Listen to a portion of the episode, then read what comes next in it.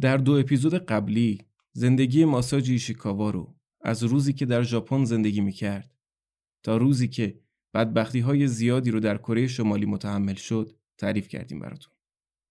نقطه اوج این بدبختی ها هم از دست دادن مادرش در پایان اپیزود دوم بود. ولی بازم این تمام بلاهایی نبود که ماساجی شیکاوا رو مجبور کرد که از کره شمالی فرار کنه.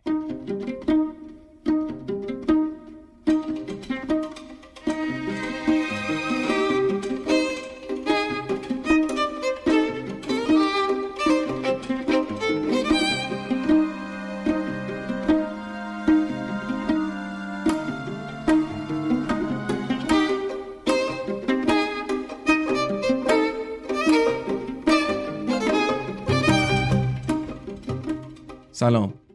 اینجا داستاواست. من آرمین محمدپور هستم. میزبان شما در سومین اپیزود داستاوا که در بهمن ماه 1401 منتشر میشه.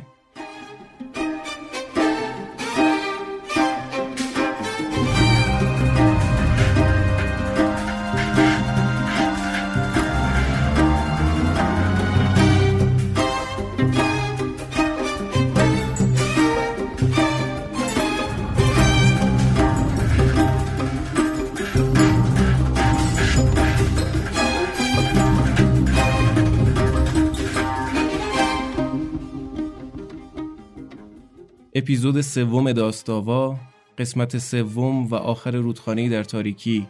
نوشته ماساجی شیکاواست که در اون زندگی نامه خودش رو تعریف کرده.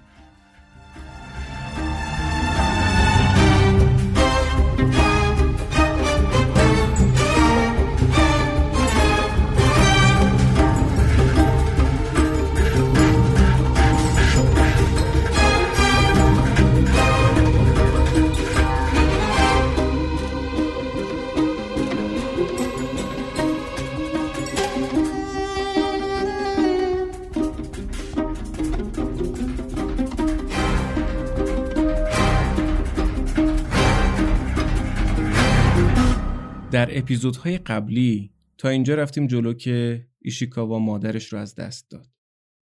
بعد اون خب زندگی ادامه پیدا کرد ولی قطعا عین همه خونه هایی که بی مادر میشن نبره وال سابقش. پدر ایشیکاوا در سن 60 سالگی شغلش رو عوض می‌کنن و میفرستنش توی کارگاه فراوری میوه پای دیگه بخار و اینجور چیزا وایسه.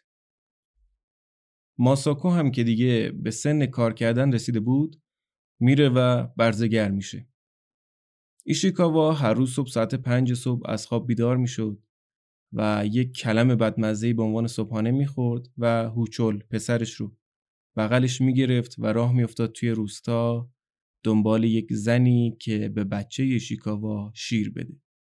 خب مردم حالا یه سریاشون برخورد بدی می‌کردن باش یه سریا فوش می‌دادن بهش ولی خب تک و توک پیدا می‌شد کسی که دلش بسوزه و به این بچه یک مقدار شیر بده.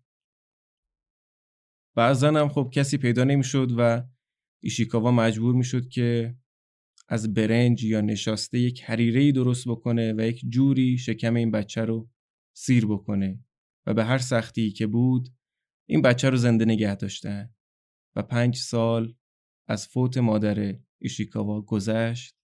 هوچول پنج سالش شد. ایشیکاوا دیگه سی و یک سالش بود.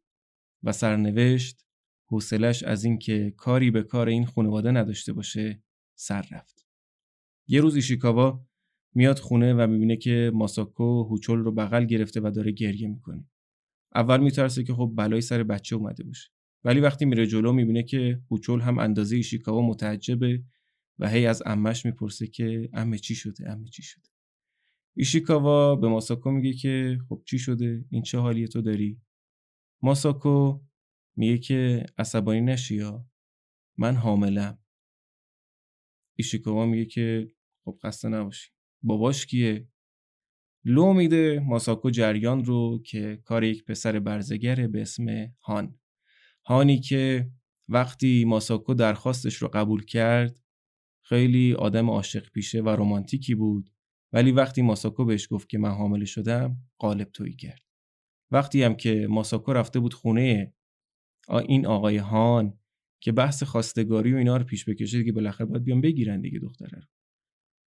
خانواده هان خیلی برخورد بدی می‌کنن که چی؟ ما بیایم خواستگاری توی ژاپنی و خیلی اهانت می‌کنن به ماساکو و از خونه بیرونش می‌کنه. ایشیکاوا که این جریان رو می‌فهمه خون جلوی چشماش رو می‌گیره. بالاخره پسر اون بابا هست دیگه. پسر ببر بازار سیاه توکیوه. یه تبر بر میداره و میره سمت خونه هان. می‌بینه که هان جلوی در وایستاده. یقش رو می‌گیره میخوابونتش زمین و میگه که مردی که خواهر منو گول می‌زنی. هانم که ذاتن آدم خیلی ترسویی بود همونجا میگه که باشه باشه ببخشید من قول میدم بیام بگیرمش. ولی ایشیکاوا خیلی دیگه عصبانی تر از حدی بود که بخواد این حرفا رو بفهمه و شروع می‌کنه به کتک زدن هان و اونقدر هان رو کتک می‌زنه که هم هان از حال میره و هم خود ایشیکاوا از نامی افته از خستگی. و خب دیگه خانواده هان میان جمعش می‌کنن و دیگه هیچی به هیچی. و خب دیگه هان میره دنبال زندگی خودش.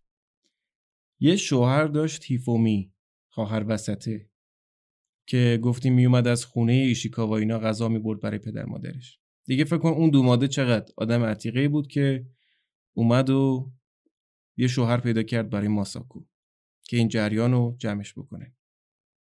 یه حسابدار مدرسه بود در یکی از شهرهای اطراف که زنش فوت شده بود و دو تا بچه کوچیک داشت.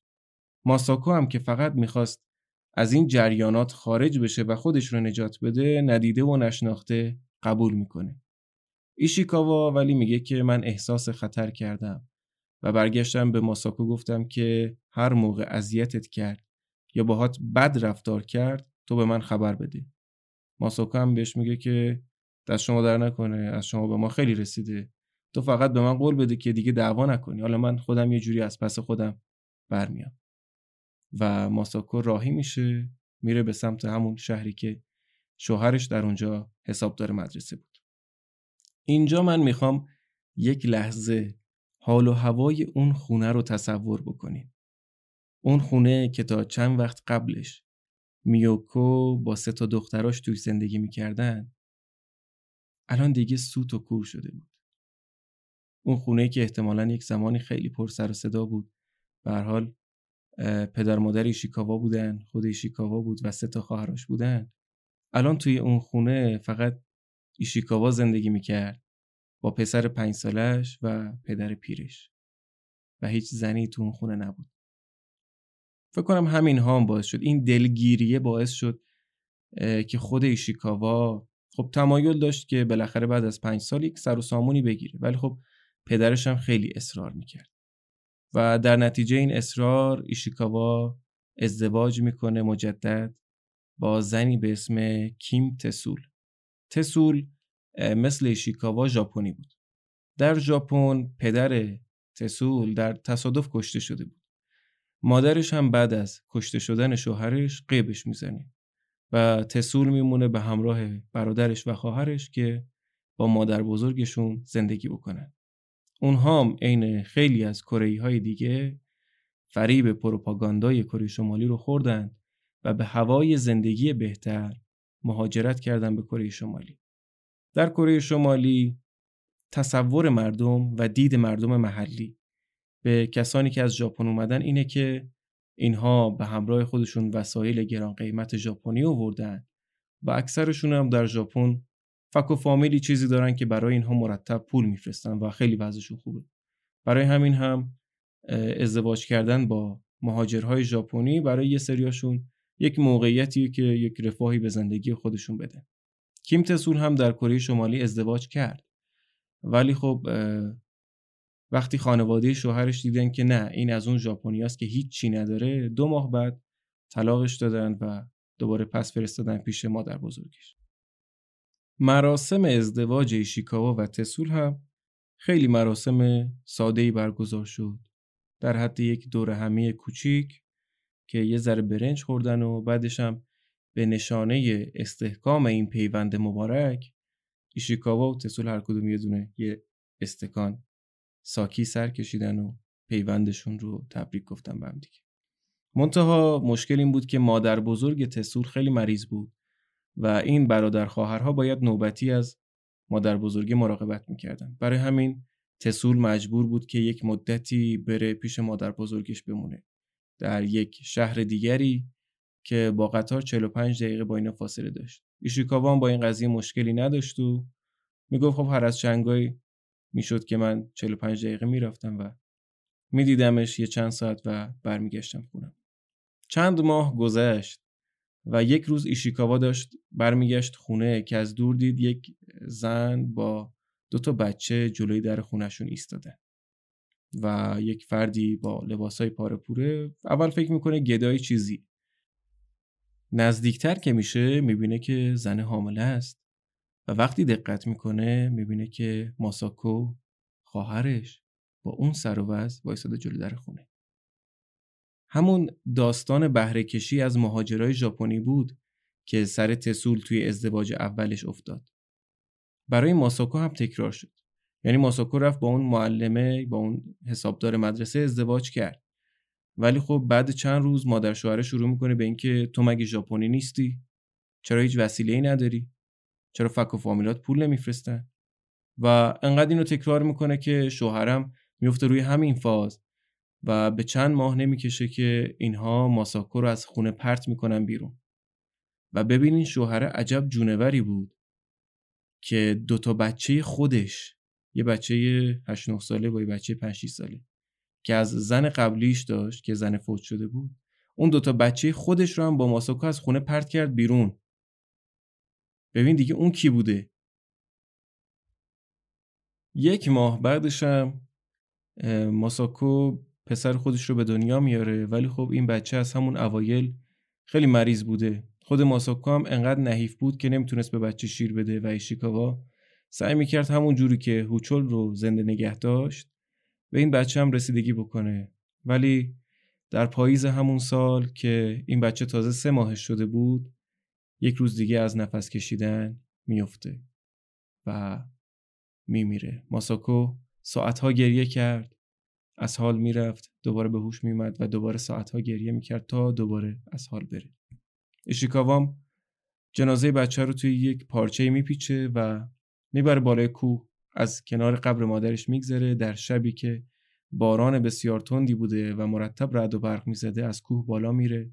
بالای کوه با دست خالی زمین رو می‌کنه و میگه هر از چنگایی که رد و برق می‌زد چهره این نوزاد رو روشن می‌کرد و من رو مجدد یاد همه بدبختی هایی که کشیدم مینداخت. بچه رو خاک می‌کنه و در حالی که با صدای بلند داشته گریه می‌کرده میاد پایین از کوه. انقدر بعد این جریانات ایشیکاوا از سیستم کره شمالی و ایدئولوژی و جلسات و اینجور چیزا دل زده میشه که هوس می‌کنه بره در پست ترین شغل ها قرار بگیره که دیگه حزب خیلی کاری به کارش نداشته باشه. یه سری آدما هستن توی کره شمالی که از نظر حزب اونقدر دیگه جایگاهشون پایینه که دیگه اصلا ارزش نداره حزب بخواد هزینه و نیرو صرفشون بکنه که مثلا اینا رو بپاد و اینا رو مرتب براشون جلسه بذاره اینا ایشیکاوا هم رفت درخواست داد که بفرستنش به کارگاه زغالسازی و از راننده تراکتور بودن برش دارن. همه می‌گفتن که این آدم عقلش رو از دست داده که یک همچین شغل خوبی رو داره ول می‌کنه و میره در یکی از پستترین شغلها قرار می‌گیره. با درخواستش هم رو هوا موافقت میشه و ایشیکاوا رو میفرستن که بره در کارگاه زغالسازی مشغول کار بشه. از خونه ایشیکاوا اینا تا کارگاه هم یه صبح تا غروب پیاده روی راه بود. یک مسیر طولانی بود براش. اون موقع هم دیگه هوچول 6 سالش شده بود و مدرسه می‌رفت و یه ذره برای ایشیکاوا سخت بود. می‌گفت هر روز کوچول از مدرسه برمیگشت با ذوق و شوق تعریف می‌کرد که بابا بابا می‌دونستی رهبر کبیر ما این کار کرده و از تعجب چشاش اینجوری از صدقه می‌زد بیرون و خیلی دوست داشتنی بود در اون سن. ولی خب ایشیکاوا تصمیمش رو گرفته بود و رفت به کارگاه زغال سازی در کارگاه زغال سازی هم یه چند تا کوره بوده با یه چند تا دخمه که کارگرها توش زندگی می‌کردن کلا 7 تا کارگر بودن آدمایی که چهرهشون پر از چروک های عمیق بود و دستاشون پر از زخم بود. روال کارم این شکلی بود که هر کارگر می‌رفت یک درخت راش رو می‌برید که مثلا قطرش از یک حدی بزرگ تشکیل شده بود اونو می‌برید. شاخ و برگش رو جدا می‌کرد و بعد تنش رو به الوارهای نیم متری تقسیم می‌کرد. بعد این تنه ها رو می‌برد توی کوره وسطشون آتیش روشن می‌کرد در کوره رو با گل میبستن سه روز میسوخت و بعد اینکه سه روزش گذشت سه روزم باید صبر می‌کردن که خنک بشه و بعد از یک هفته تقریبا گلو میشکستن و می‌رفتن داخل کوره و زغال ها رو می‌دیدن سری اول که ایشیکاوا زغال تولید کرد بخواست خودش قبل بقیه بره تو ببینه آیا زغال های خوبی تولید کردم یا نه خراب کردم کار. رفت تو از شدت گرما خیس عرق شده حالش بد شد اومد بیرون. اونجا مدیر اون کارگاهه بهش میگه که اول باید یک دستمال خیس بذاری جلوی صورتت بعد بری تو اون تو پر از گازهای سمیه. دیگه فکر کن تو اون کارگاهه که یکی از قانونهای اصلیشون سکوت بود انقدر حرف نمی‌زدن با هم دیگه حتی اینم به ایشیکاوا نگفته بودن و تجربهش که کردی شیکاوا تازه بعدش بهش گفتن دادش اینجوری اشتباهه اشتباه نزن باید این شکلی بزنی کار. به اینها غذام برنج می‌دادن یک برنج درجه چندمی می‌دادن و الکل به میزان بسیار زیاد. دلیلش هم این بود که خب اینا اکثرا آدم های بسیار رنج کشیده ای بودن و علاوه بر اون هم بین کارگران زغالساز شایع بود که اگر الکل نخورین مبتلا به بیماری های ریوی میشین. برای همینم الکل همیشه باید توی سهمیه غذایی اینا می بود اگر نمیذاشتن علم شنگه به پا می‌شد و کارگرها شعار می‌دادن اگر الکل نباشه کار بیکار. مثلا در زبان فارسی شعار خیلی قافیه داری در نمیاد ولی احتمالا در زبان کره حالا یه چیز بهتری باشه. ایشیکاوام خیلی اهلش نبود از قبل ولی چند ماه که توی کارگاه زغال سازی موند اونم تبدیل شد به یک عرقخور قهاری که اگر الکل نباشه اونم احتمالا کار بیکار.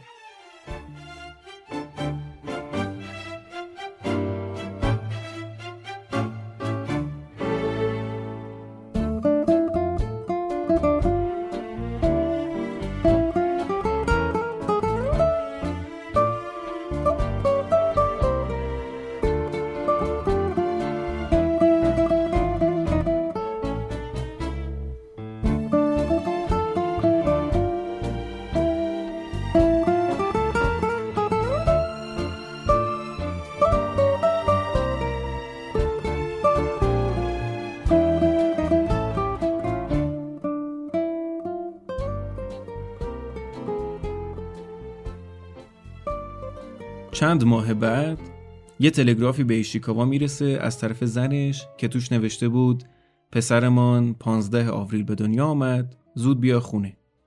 ایشیکاوا میره به رئیسش میگه و رئیسش انقدر خوشحال میشه که ایشیکاوا میگه من فکر کردم بچه خودش به دنیا آمده رئیس یه مقدار برنج و یه سری خرت و و وسیله و خوراکی و اینا از تو انبار اون کارگاه کش میره میده به ایشیکاوا و میگه که اینا رو ببر بده به و برو چند روز پیش زنت باش.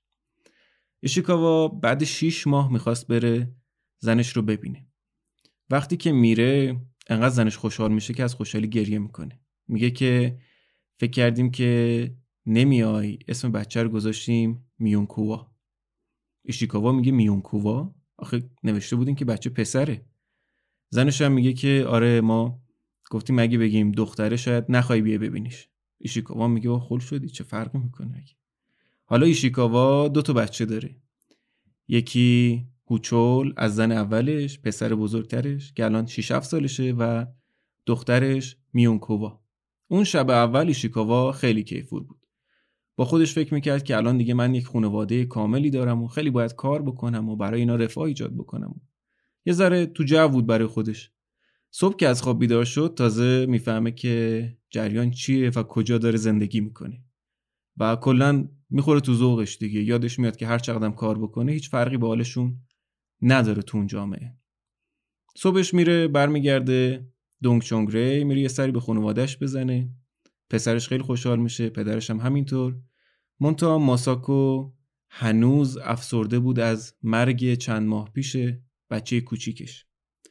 میره توی روسای چرخی بزنه شیکاوا یه سری از رفیقاشو می‌بینه و اونا بهش میگن که یک زن ژاپنی فرستادن روستای ما.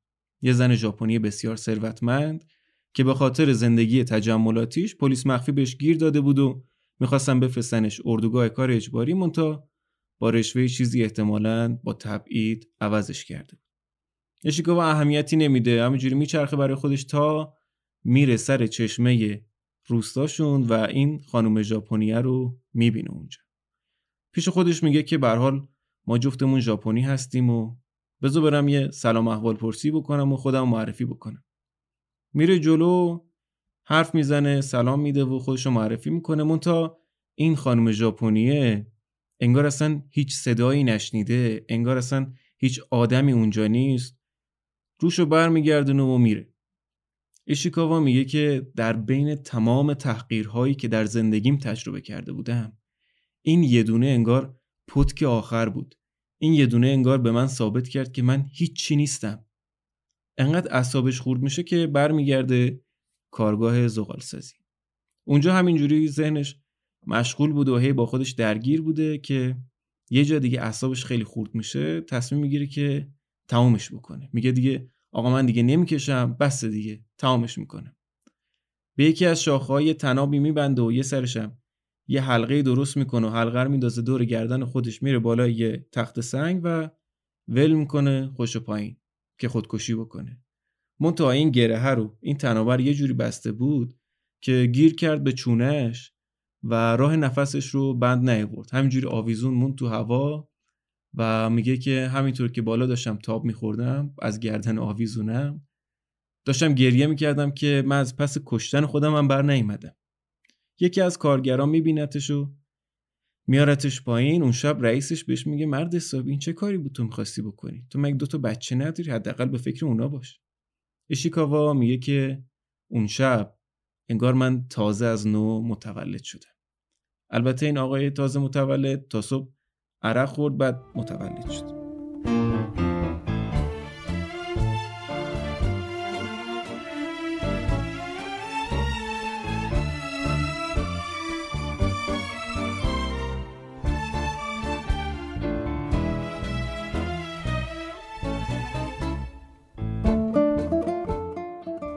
یک سال گذشت و زن ایشیکاوا یه تلگراف جدید براش زد که بالاخره من می‌تونم از خونه مادر بزرگم بیام بیرون و بیام که با هم زندگی بکنیم. ایشیکاوا میره به رئیسش میگه و اونم اوکی میده میگه که دیگه کار تمام دیگه اینجا اگه می‌خوای بری برو. موقع رفتنم همه کارگرا میان بدرقش می‌کنن و ایشیکاوا میگه اون آدم ها صادق ترین آدم هایی بودن که من در کره شمالی دیدم. برمیگرده خونهش و اون خونه که اول اپیزود گفتم سوت و کور شده بود و فقط سه تا مرد توش مونده بودن الان دیگه خیلی دیگه شلوغ شده بود.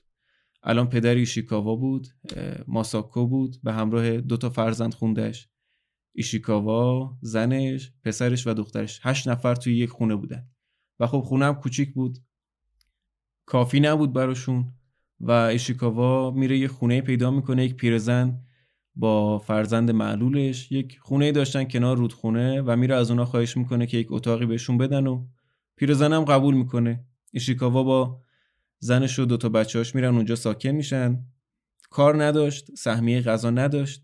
تنها چیزی که بهشون می‌رسید یک مقدار غذایی بود که پدر ایشیکاوا از سهم خودشون می آورد براش و چاره ای نداشت جز اینکه مثل خیلی های دیگه در اون دوران در کره شمالی بره و دزدی بکنه.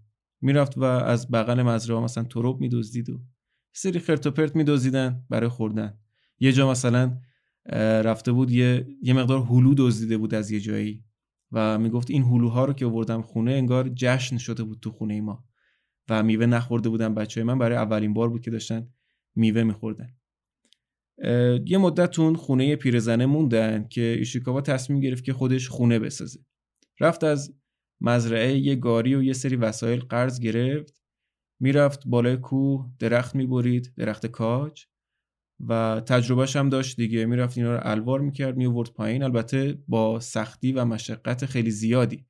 چون برف تا بالای کمرش می‌رسید. وقتی با گاری می‌رفت بالای کوه عرق می‌کرد. وقتی میومد پایین لرز می‌گرفت و می‌گفت شلوار کار کهنم موقع بالا رفتن خیس می‌شد از عرق. و وقتی برمیگشتم تکه های یخ بود که از شلوارم میریخ زمین. یخ می‌زد شلوارم تو تنه.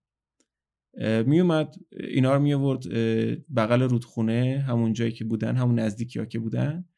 و پنج ماه طول کشید تا الوارا رو سرهم کرد و مثلا سنگ جمع کرد برای زیربنای خونش و اینا. زنش هم تونست با یه سری پوشال و برگ و اینا یه چیزی مثل سقف درست بکنه و بعد از پنج ماه یه کلبه کوچیکی درست کردن که خانوادگی برن تو زندگی بکنن. دهه 80 که رسید الان تو دهه 80 میلادی هستیم اونجا. وضعیت مواد غذایی توی کره شمالی هی داشت بدتر از قبل می‌شد. حزب کمونیست کره شمالی حزب کارگر کره شمالی در اصل اومد یک شعار زد که کمونیسم یعنی برنج. همه جا رو شالیزار کردن. با بیگاری از مردم. بعدش هم این شالیزارا خب اصولی نبودن دیگه. هر زمینی رو شما نمی‌تونید تبدیل به شالیزار بکنی. اینا رو بارون میومد می‌زد همه رو میشست میورد پایین. همچنان هم داشتن طبق اصول کشاورزی جوچه این نشه ها رو تنگ هم میکاشتن و محصول خیلی خاصی نمی‌داد مزارعی هم که سالم میموند. ولی خب عددها رو دستکاری می‌کردن و می‌گفتن که طبق سهمیه بندی انقدر به مردم داریم سهمیه غذا میدیم. در حالی که سهمیه که دست مردم می‌گرفت یک دهم اون اعداد هم نبود. امثال ایشیکاوا که کار نداشتن سهمیه نداشتن همچنان مجبور بودن که دزدی بکنن. دیگه انقدر دزدی شایع شده بود که پلیس هم خیلی دیگه شل گرفته بود در این زمینه چون می‌دونست که مردم اکثرا چاره ای ندارن. وقتایی هم که چیزی برای دزدیدن پیدا نمی‌شد ایشیکاوا میگه که با میوه بلوط یه غذا درست می‌کردیم میوه بلوط سمیه اینو انقدر میجوشوندن که حالا یه ذره قابل خوردن بشه. موقع خوردن می‌گفت که زبونمون لمس می‌شد. بعدش هم به دل درد میافتادیم. ولی خب چاره ای نبود دیگه. باید یه جوری شکمون رو سیر می‌کردیم. حالا این دل درد و سر شدن زبونه یه طرف مکافاته این غذایی که با میوه بلوط درست می‌کردن دفع کردنش خیلی مکافات بیشتری داشت که ایشیکاوا تعریف کرده تو کتابش. ولی خب من اینجا صلاح نمی‌دونم حقیقتش بگم بهتون. هر جوری که بود اینا تا سال بعدش خودشونو زنده نگه داشتن. بعدش کیم تسول میگه که من نگرانه. مادر بزرگم باید برم یه سری بهش بزنم. می‌رفت شهر و یه سری به مادر بزرگش می‌زد طبق ادعای خودش. و وقتی میومد بعضی وقتا با خودش یه, یه ذره برنجی چیزی می آورد خونه و می‌گفت که اینو مادر بزرگم فرستاده برای ما. منتها ایشیکاوا می‌دونست که وضعیت مادر بزرگ کیم تسول خیلی بدتر از این است که بخواد چیزی برای اینا بفرسته. یه مقدار مشکوک میشه و پاپیچ کیم تسول میشه که تو چیکار می‌کنی اینا و آخر متوجه میشه که کیم تسول می‌رفته شهر و می‌رفته خون اهدا می‌کرده در اصل خون میفروخته و یه پولی بابتش می‌گرفت بابت این خونی که اهدا می‌کرد و این پول اگر به یه چیزی می‌رسید می‌خرید و با خودش میورد خونه. اینجا ایشیکاوا میگه که من یاد حرفایی افتادم که در مدرسه تو گوش ما میخوندن در مدرسه که در کره شمالی بودن. و به ما می‌گفتن مردم در کره جنوبی فقط با دزدی و خون فروشی زنده. سال 1982 که می‌رسه کیم تسول ماه آخر بارداری دومش بود. دم زایمانش که می‌رسه ایشیکاوا میگه بریم بیمارستانی جایی ولی خب کیم تسول میگه نه من تو خونه به دنیا میارم بچه رو. دو تا بچه های کوچیکشون رو میفرستن خونه پدر ایشیکاوا. اون روزی که می‌دونستن دم زایمان کیم تسوله. و گفتن که ما خودمون دوتایی میمونیم تا بچه رو به دنیا بیاریم. منتها این بچه به دنیا نیومد.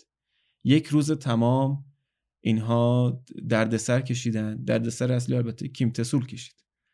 و هی انقباضاتی می‌داد رحمش و اینا. و هر بار که منقبض می‌شد ایشیکاوا می‌گفت که خون دفع می‌کرد. و بچه به دنیا نمیومد تا جایی که کف اتاق پر از خون شد و یه جایی رسید که رنگ کیم تسول پرید و داشت از حال می‌رفت. و من فقط به این فکر می‌کردم که این تصور رو داشتم که اگر بمیره و با این زندگی که من براش ساختم بمیره من هیچ وقت نمی‌تونم خودم رو ببخشم. یه مقدار روحیه میده به زنش و اینا تا آخر بچهشون به دنیا میاد. بچهشون که به دنیا میاد ایشیکاوا می‌خواسته اینو توی یک پارچه چیزی بپیچه. می‌خوام اینو تعریف بکنم که بدونی چقدر وضعشون خراب بوده. میگه تنها پارچه ای که در خونه پیدا کردم یه دونه لباس زیر خودم بود و دو تا لباس زیر زنم. چیز دیگه پارچه دیگه ای پیدا نکردم توی خونه که بچه رو بپیچم توش. هر جوری بود حالا بچه رو میپیچه دور همین لباسای زیری که داشتن. و میره سراغ نزدیکترین همسایه‌ای که داشتن و اونم حدود 500 متر فاصله داشته با خونه اینا.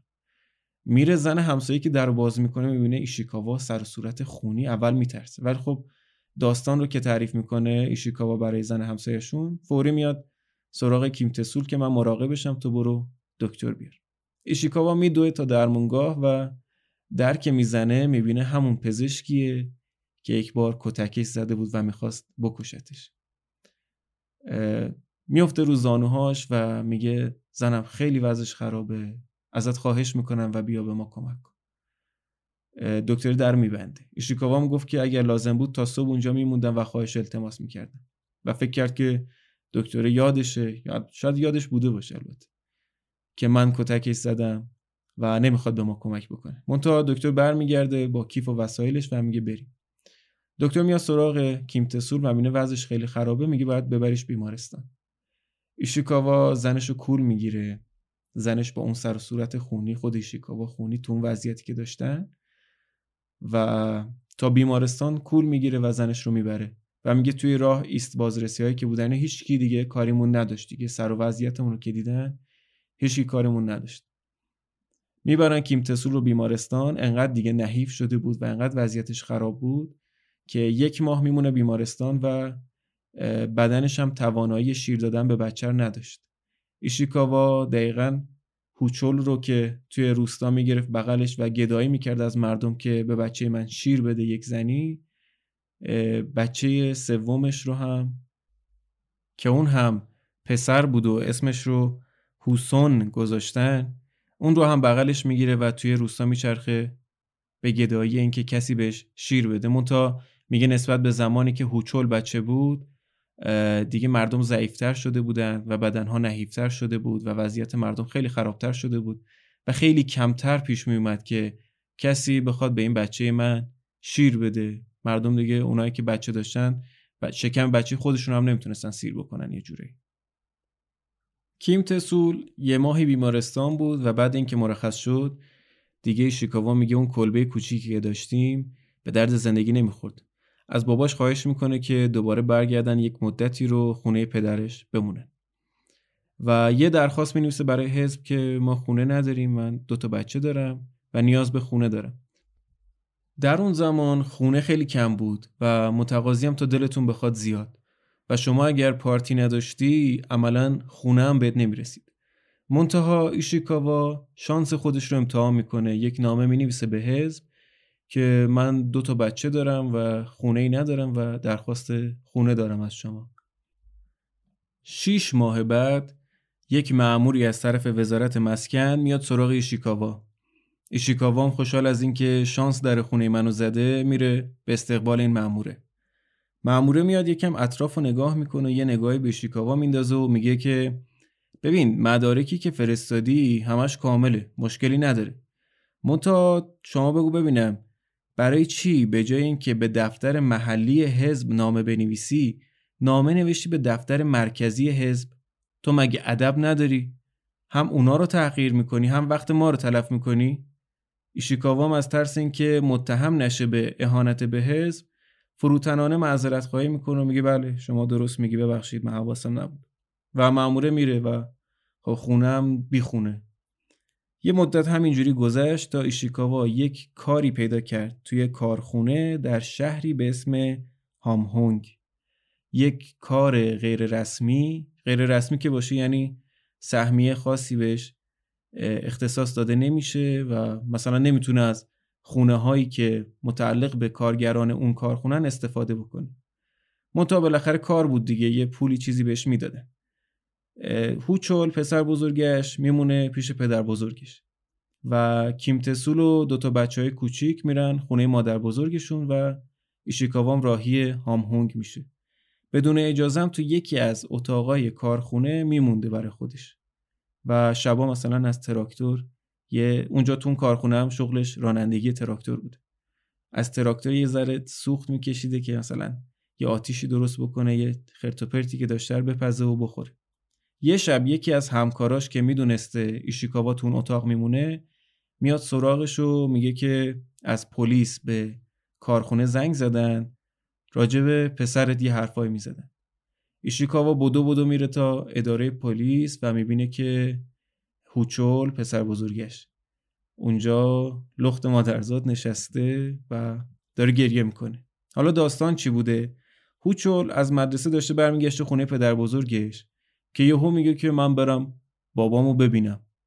و میاد بدون اجازه سوار قطار میشه بدون بلیت و میاد تا هامهونگ. ولی خب توی هامهونگ نمی‌دونسته که کجا باید بره الان. همینجوری میچرخیده تو خیابونا که ایشیکاوا میگه من رو یاد زمانی انداخت که خودم در خیابانهای توکیو میچرخیدم برای پیدا کردن مادرم. منتها ایشیکاوا تو اون جهان کاپیتالیستی و جهان سرمایهداری پر از فساد و اینجور چیزا شیش ماه تو خیابونا گشت. مادرش هم پیدا کرد. آخر سر بهش غذام دادن اونجا و باش مهربون بودن و این داستانا.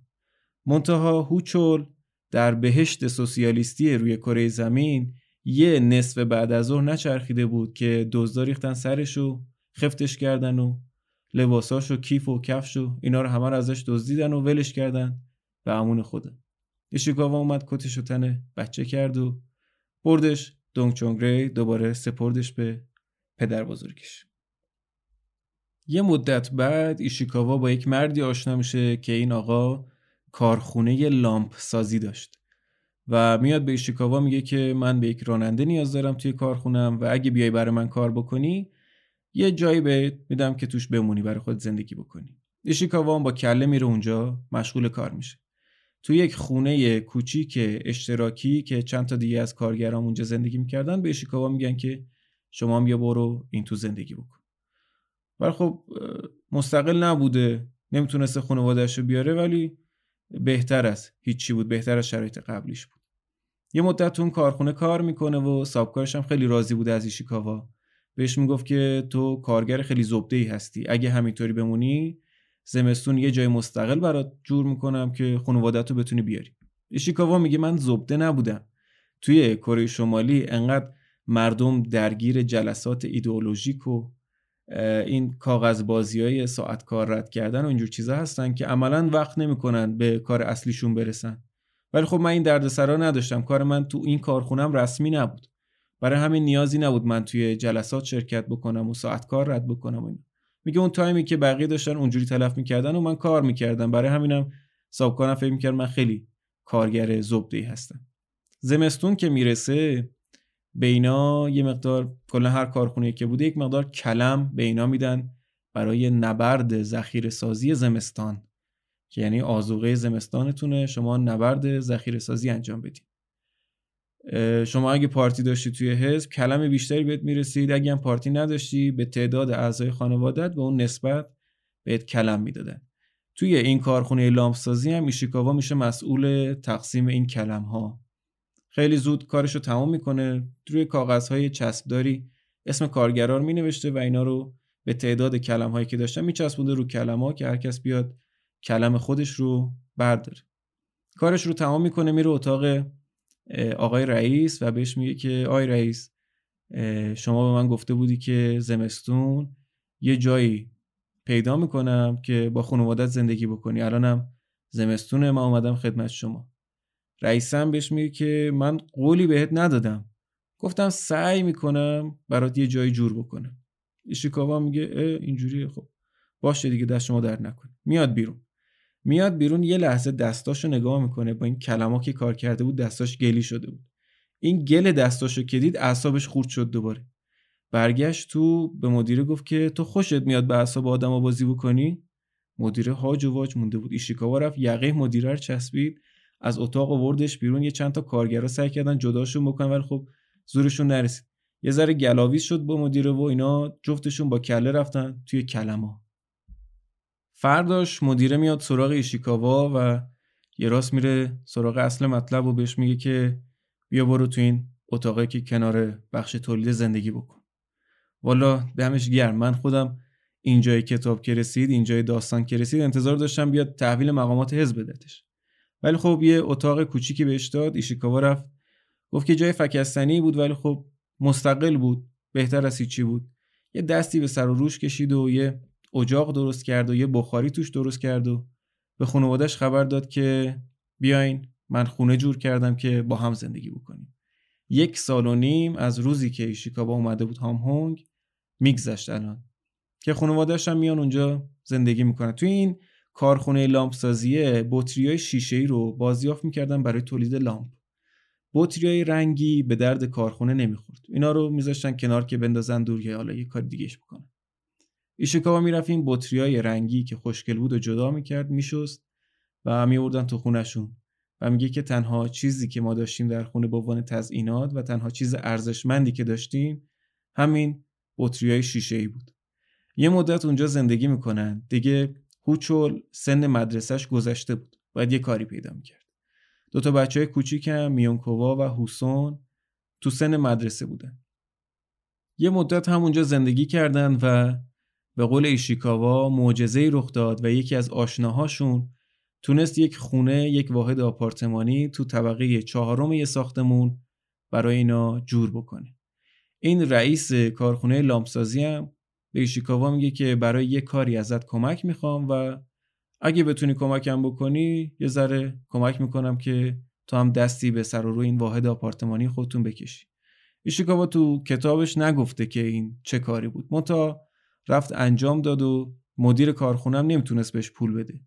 ولی اومد یه دستی به سر و روی خونه کشید و یه بخاری خوب نصب کرد تو خونه و یه ذره مبلمان و اینجور چیزا براشون تهیه کرد و می‌گفت که یک در شکیلی هم ایشیکاوا این مدیر اومد برای ما نصب کرد و ما اومدیم ساکن این خونه شدیم و هموم و دستشوییمون تو خود خونه بود. این حد از تجملات اصلا باور من نمی‌شد. از روزی که خونه ما آتیش گرفت توی دونگ ری اولین بار بود که یک جایی ساکن بودم می‌شد اسمش رو گذاشت خونه.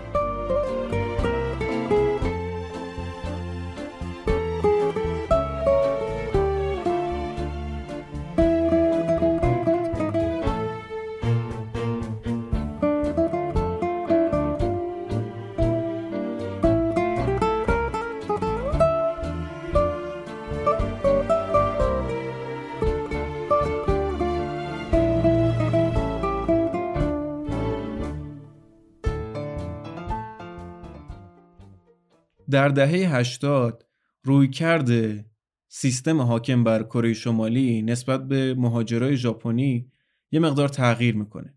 اوایل یعنی اون زمانی که ایشیکاوا اینا همراه با کلی آدم دیگه مهاجرت کردن سیاست این بود که اینها رو منزوی بکنن و تا دست از پا خطا می‌کنن حالا یا اعدام بهشون بدن یا اینا رو بفرستن اردوگاه های کار اجباری و خلاصه اینا رو پایین نگه دارن منتها در دهه 80 کره شمالی اومد دید که اینا خب به حال با خودشون وسیله های زیادی آوردن از ژاپن. و اکثرشون هم توی ژاپن فک و فامیلایی دارن که مرتب برای اینا پول میفرستن و یه جورایی اینا دریچه ای هستن برای واردات ارز خارجی.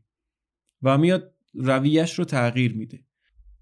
میان یه گروهی می‌زنن به اسم انجمن نمایندگان میهن. ایشیکاوا میگه نه ما می‌دونستیم این اعضای انجمن چطور انتخاب میشن و نمی‌دونستیم این میهنی که میگن کدوم میهنه. ولی خب میان یه سری افراد رو منتخب می‌کنن و در این انجمن قرارشون میدن. اعضای این انجمن اجازه داشتن برن ژاپن یه سری به خانوادهشون بزنن و برگردن. البته به هیچ خانواده اجازه نمی‌دادن که اینا دست جمعی برن. چون اگه دست جمعی رفتن دیگه مریض نبودن که بخوام برگردن به کره شمالی. همه اعضای خانواده رو نگه می داشتن یه نفرشون رو به نمایندگی میفرستادن. می‌گفتن تو برو یه چند روز سر بزن و برگرد. اینا که می‌رفتن و میومدن خب با خودشون هم وسیله می آوردن هم پول می آوردن و هم بالاخره کمک می‌کردن که وجهه کره شمالی در جامعه بین الملل بهتر دیده بشه. بعدها ولی گندش در اومد که کره شمالی از این آدم ها به عنوان جاسوس و یا به عنوان خرابکار استفاده می‌کرد. یعنی خانواده رو گروگان نگه می داشت و اینا رو میفرستاد و می‌گفت که برین در مثلا در توکیو این کار رو انجام بدین. یه خرابکاری کوچیکی که به حال نقشه های کره شمالی رو بخوان اونجا انجام بدن و یا مثلا برای مقامات حزب وسیله های خاصی با خودشون بیارن. حالا این وسیله ها به قول ایشیکاوا خیلی چیز خاصی نبوده ولی در جهنم دره به اسم کره شمالی این وسایل خیلی وسایل کمیاب و لاکچری حساب می شده که مقامات حزب این امکان رو داشتن که براشون اوورده بشه این وسایل. به حال این سیستم که این سیاست که تغییر پیدا کرد وضعیت زندگی ژاپنی ها هم خیلی بهتر شد و اکثر ژاپنی ها دسترسی پیدا کردن به ارز خارجی. با این ارز خارجی می‌تونستن توی بازار سیاه کره شمالی برای خودشون گوشت و برنج و اینجور چیزا بخرن و زندگیشون خیلی بهتر شد. منتها امثال ایشیکاوا که خانوادهشون قطع رابطه کرده بودن با اینا محروم بودن از اینجور چیزا. بچه های ایشیکاوا هم خب می‌رفتن مدرسه و همکلاسی های ژاپنیشون رو می‌دیدن و خب میفهمیدن دیگه. میومدن به باباشون می‌گفتن که مگه نمی‌گفتی با بزرگ ما تو ژاپن برای خودش کاری بوده و کلی رفیق داشته و کلی دار و دسته داشته برای خودش؟ پس چرا زندگی ما این شکلیه؟ همه هم کلاسی های ژاپنی ما توی خونهشون تلویزیون و یخچال و اینجور چیزا دارن. ما هیچی نداریم. البته شیکاوا میگه که بچه های من خیلی بچه های فهمیده و صبوری بودن. اینها توی مدرسه بهشون اجازه نمی‌دادن با بقیه همکلاسیاشون تکواندو کار بکنن چون لباس تکواندو نداشتن و این رو هم به روی باباشون نیورده بودن. ایشیکاوا بعدها از پدر مادر بقیه همکلاسی‌ها شنیده بود که بچه هاش میشینن کنار زمین دوتا بچهش میشینن کنار زمین و تمرین کردن بقیه رو می‌بینن.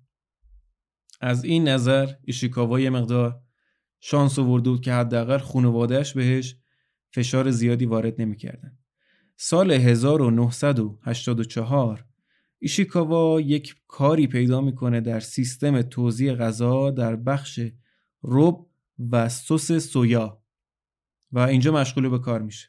شما در کره شمالی هر کاری پیدا بکنی که مربوط به سیستم توزیع غذا باشه یعنی دریچه رو به پیشرفت برای شما باز شده. شما اگه زرنگ باشی و حواست باشه که به مقامات حزب مثلا الان تو بخشی که ایشیکاوا کار می‌کنه رب و سس سویای بیشتری برسه اینا هم هوای شما رو دارند و شما می‌تونی که برای خونت یخچال بخری و تلویزیون بخری و در واقع کار خیلی لاکچری حساب میشه دیگه. شما با این کار می‌تونی دسترسی پیدا بکنی به خیلی چیزا. در همین سال بود که رابطه هوچول با نامادری شکم شکراب شد. به حال هوچول دیگه سنین نوجوانی رو داشت پشت سر میذاشت و یه مقدار ناسازگار میشه به حال دیگه بچه در این سن با پدر مادر خودش. و هوچول تصمیم می‌گیره که برگرده دونگ چونگ ری. منتها ایشیکاوا برای اینکه پسرش مجبور نشه بره کشاورزی بکنه به واسطه یک دوستی براش یک کاری پیدا کرد تو یکی از کارخونه های اطراف تو یکی از شهرهای اطراف. و پسرش میره اونجا یه مدت مشغول کار میشه. تا اینکه یک روز پلیس میاد سراغ ایشیکاوا و بهش میگه که پسر شما یک بز دزدیده و شما یا باید پول این بزه رو بدی یا مجبوریم پسرت رو بفرستیم اردوگاه کار اجباری. ایشیکاوا میره سراغ پسرش که ببینه داستان چیه. می‌بینه که اونجا چند تا دیگه از کارگرای اون کارخونه از مردم یه مقدار غذا و یه چند تا حیوان دزدیده بودن و وقتی هم که پلیس خبردار شده بود اومدن به هوچول گفتن که تو بیا گردن بگیر. تو هم جوونی هم مهاجری کاریت ندارن. ما رو اگه بگیرن دیگه ما رو میفرستن. اردوگاه و تو بیا گردن بگیر که قضیه رفت بشه. هوچول قبول نمی‌کنه و این کارگرا میریزن سرش و کتکش می‌زنن. ایشیکاوا که رفت دیدن پسرش دید که با سر و صورت زخمی پسر اونجا نشسته. و ایشیکاوا به هر دری می‌زنه که یه جوری این قضیه رو ماسمالی بکنه. منتها هیچ پولی نداشته هیچ آهی در بساتش نداشته.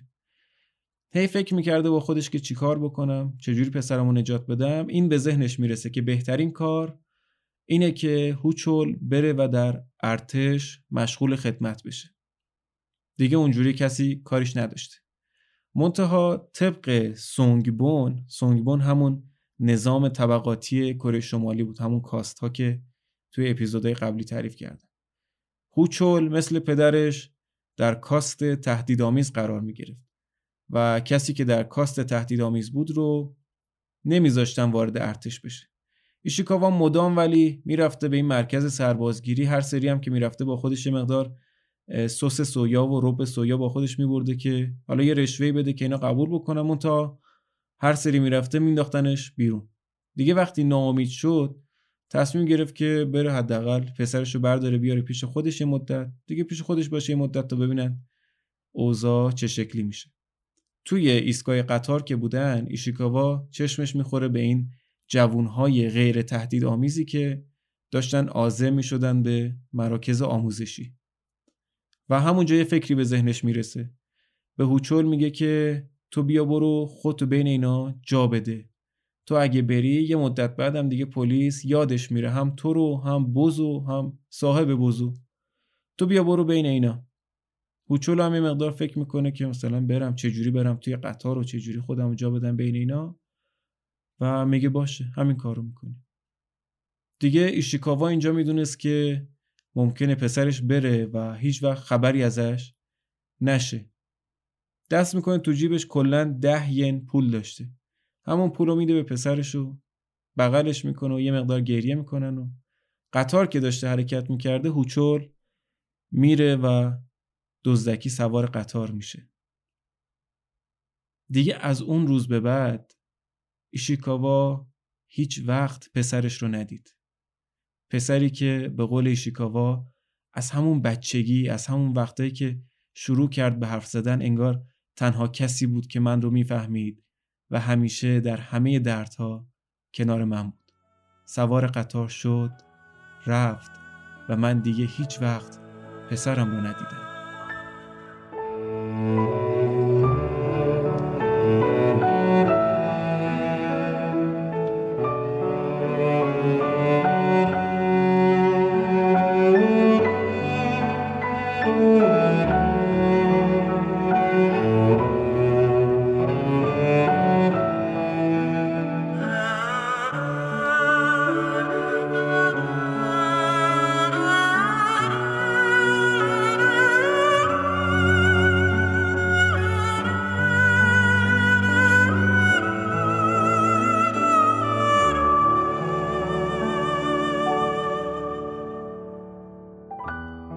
سال 1989 برای ایشیکاوا با رفتن هوچول پسرش تموم شد. بعد از رفتن هوچول ایشیکاوا بیشتر زمانش رو میمد دونگ پیش پدرش و خواهرش میموند. کارش رو داشت، مسئولیتش رو در سیستم توزیع غذا داشت ولی خب بیشتر زمانش رو میومد در دونگ سپری می‌کرد. در سال 1994 یکی از ارازلوباش اون منطقه میاد سراغ پدر ایشیکاوا و بهش یه دونه اندام جنسی فوک آبی میده و بهش میگه که اینو برای من توی بازار آبش کن سود خودتو بردار و پول منم بده. حالا این به چه دردی می‌خورد؟ گویا مردم طبق طب چینی و طب سنتی خودشون باور داشتن که این اندام جنسی فوک آبی معجزات بسیار زیادی می‌کنه. جوامع بشری کلا در طول تاریخ به این خزعبلات باور داشتن انگار در همه جای دنیا. و خب پدری شیکاوام این اندام جنسی فوک آبی رو می‌گیره دستش رو میره بازار و اونجا یه عرازل باش دیگه میاد اینو از دستش میقاپه. پدر شیکاوام سعی می‌کنه این طرف رو بگیره منتها دیگه 74 سالش بود. یه ذره میدوه دنبال این طرف رو داد می‌زنه دزد دزد دزد رو بگیرین. منتها در اون جامعه که همه چندین و چند ساله دارن با دزدی زندگیشون رو میگذرونن و با دزدی زنده موندن دیگه حالا این وسط یه نفرم داد زد دوز دوز دوز به همه دزدن دیگه. کیو می‌خوام بگیرم؟ و میره طرف اندام جنسی فوک آبی رو میدزده و میره.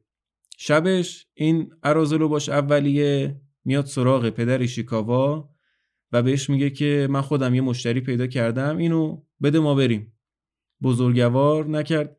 دو شب بعدش بیاد حداقل یه ذره طبیعی جلوه بکنه. ایشیکاوان برمیگرده به طرف میگه که داداش فکر کردی با کی طرفی؟ با خودمون این کاره ما اینا. یه ذره میتوبه به طرف و این طرف و میندازه بیرون از خونه. منتها زمانهایی که ایشیکاوا نبوده این ارازلو باشه مرتب میمده سراغ پدر ایشیکاوا و کتکش می‌زده ماساکو رو کتک می‌زده اینا رو کلا اذیتشون می‌کرده.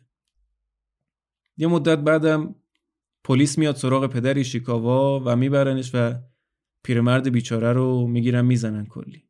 از بعد کتک خوردن توی اداره پلیس پدر شیکاوا رفته رفته دیگه ضعیفتر می‌شده و بیشتر زمانش رو توی خونه داشته استراحت می‌کرده و نمی‌تونسته چیزی بخوره. کم کم غذاش کم میشه یه مدت مثلا فقط سوپ میخورده بعد دیگه اون سوپر هم نمی‌تونسته بخوره و دیگه کلا زمینگیر میشه.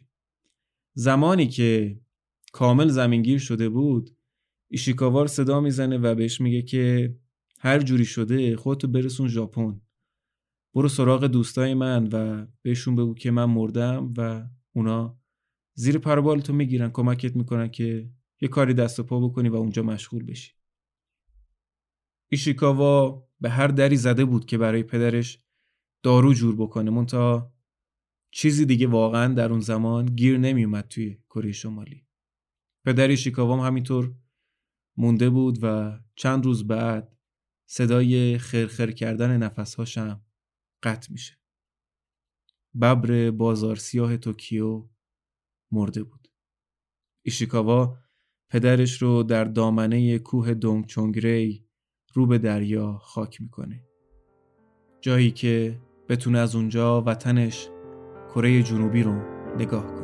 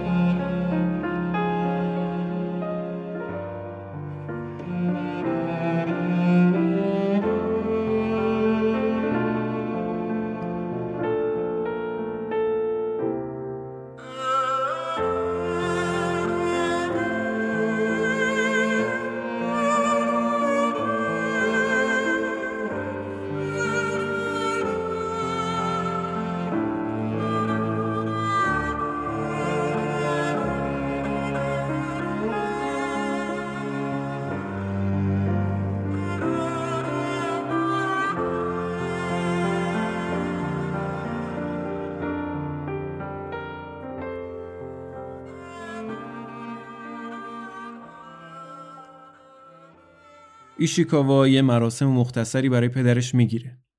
ایکو خواهر بزرگه و کان شوهرش رو کلا نتونست پیدا بکنه. به هیفومی هم که خبر داد هیفومی نتونست خوش رو به موقع برسونه. تو مراسم پدرش هم از خیلی عظیم دوستان پدرش کس خاصی شرکت نکرد. یه مدت زندگیشون میگذره که ماساکو برمیگرده میگه که من یه کاری پیدا کردم و همراه دوتا فرزند خوندهش از خونه میرن. ایشیکاوا و زنش می‌دونستن ماساکو به خاطر کمبود غذا داره میره. منتها هر کاری که کردن نتونستن جلوش رو بگیرن. چند هفته بعد دو تا فرزند خونده ماساکو گریان میان پیش ایشیکاوا و میگن که بیا به مادرمون کمک کن به داد مادرمون برس. ایشیکاوا همراهشون میره و می‌بینه که توی اتاقی ماساکو نشسته رو زمین و داره گریه می‌کنه و پنج تا عرازلوباش دورش رو گرفتن. می‌پرسه که داستان چیه؟ یکی از این عراض رو باشا که سر دستشون بوده به ایشیکاوا میگه که این خانوم از ما ده هزار ین قرض گرفته و پس نمیده. یا باید پولش رو پس بدین یا من این خانوم رو می‌کشم. ایشیکاوا یه ذره شاخوشونه می‌کشه و میگه که ده هزار ین تو میندازم جلو تا الان برو گم شو تا گردن تو نشکستم. اونا میرن دیگه به خیال اینکه این آقا داداششه و اینجوری با اعتماد به نفس گفته من پولتو پس میدم میرن و میگن که چند روز دیگه با پولمون بیا حالا ده هزار ین کلا می‌شده 80 دلار به نسبت اون زمان. منتها یک کارگر در کره شمالی اگر فقط با سهمیه غذاش زنده بمونه و تمام پولی که می‌گیره رو پسنداز بکنه چندین سال طول می‌کشه تا ده هزار ین رو جمع بکنه.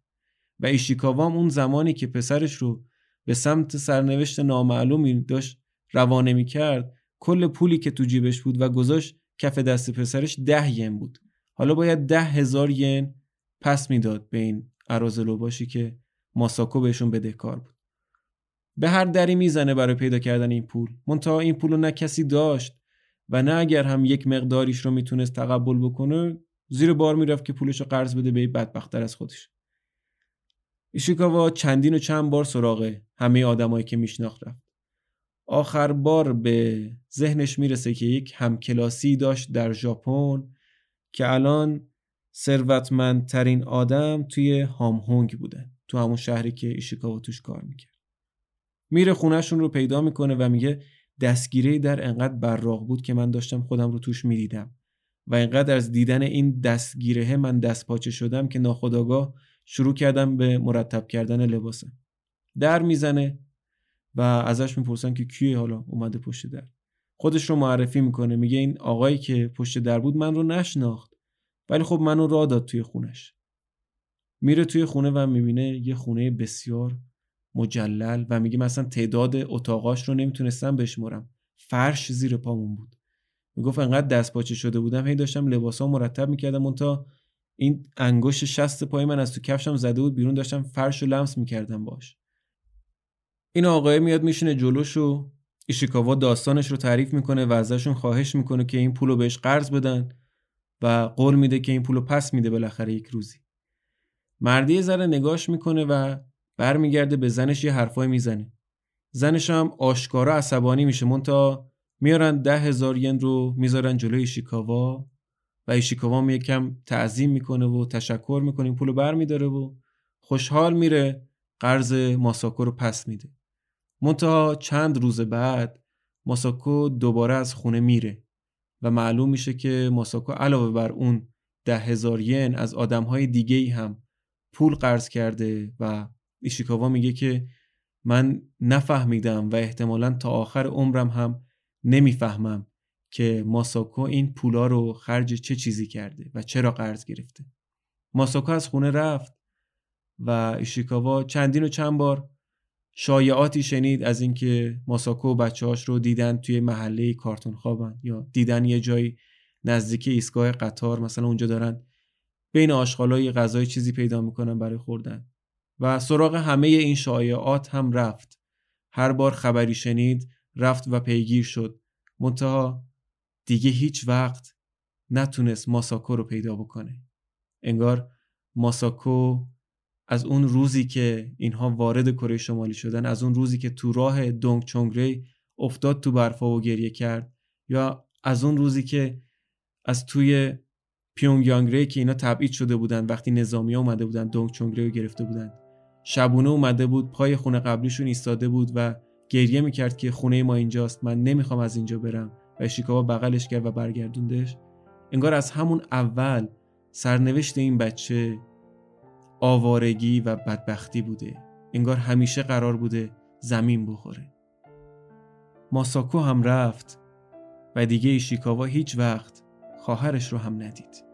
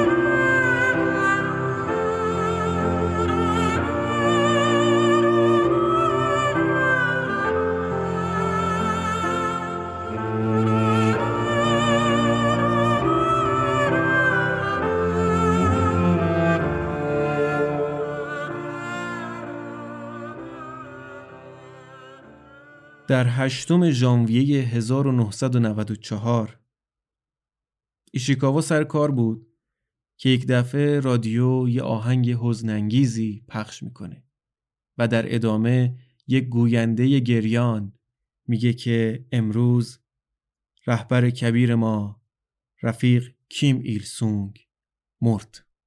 آقا دار فانیو ودا گفت بالاخره. همه زدن زیر گریه. ایشیکاوا یه جا وایستاده بود داشت سیگار می‌کشید. سیگار از دستش افتاد و گفت که به خودم اومدم دیدم دارم گریه می‌کنم. برگشتم بقیه رو نگاه کردم همه داشتن گریه می‌کردن. رفتم خونه دیدم زنم نشسته گریه می‌کنه. بچه هم اومدن بغلم کردن داشتن گریه می‌کردن. من مونده بودم که این اتفاقا چرا داره میفته این آقا عامل بدبختی ما بوده. الان مرده ما چرا داریم براش گریه می‌کنیم؟ هیچکس نمی‌فهمید این گریهش این اشکش برای چیه؟ هر کسی حال خودش رو داشت. یه نفر از تعجب بود یه نفر واقعا ناراحت بود یه نفر اثر جمع بود. ولی چیزی که بین همه مشترک بود ترس بود. ترس از اینکه چه اتفاقی قراره بیفته. الکی هم که نیست شما اومدی سی سال چل سال توی این مملکت همه چیز رو حول یک نفر چیدی. تو گوش مردم مدام خوندی که شما هر چی دارین هر خیر و برکتی که توی این مملکت هست هر آزادی که مثلا دارین و هر شادی که دارین به خاطر شخص این آقاست. این آقا بالاخره آدم دیگه. تا ابد که زنده نمیمونه. بالاخره یه روز میفته میمیره. بعد حالا شما توی این مملکت خر بیار باقالی بار کن. اگه بار گرفت بار نمی‌گیره که. تو اون دهه 90 به خاطر سه سال اوایل دهه 90 سه سال سرمایه مداوم و بعد هم بالاخره به خاطر این فلسفه کشاورزی جوچه و اون گندکاریایی که سر زمین بار می آوردن محصولات کشاورزی خیلی کم شد. یک قحطی بزرگی در دهه 90 حاکم شد بر جامعه کره که هنوز هم آمارهای واقعیش مشخص نیست و فقط از همین چیزهایی که فراری های کره شمالی گفتن و تعریف کردن ما واقعا یک گوشه های از ابعاد این فاجعه رو ازش خبر داریم. سیستم توزیع غذا هی داشت بدتر می‌شد هی جیره بندی ها کمتر می‌شد و آخرش هم در سال 95 کلا شکست خورد. و قطع شد جیره غذای مردم قطع البته مردم عادی فقط.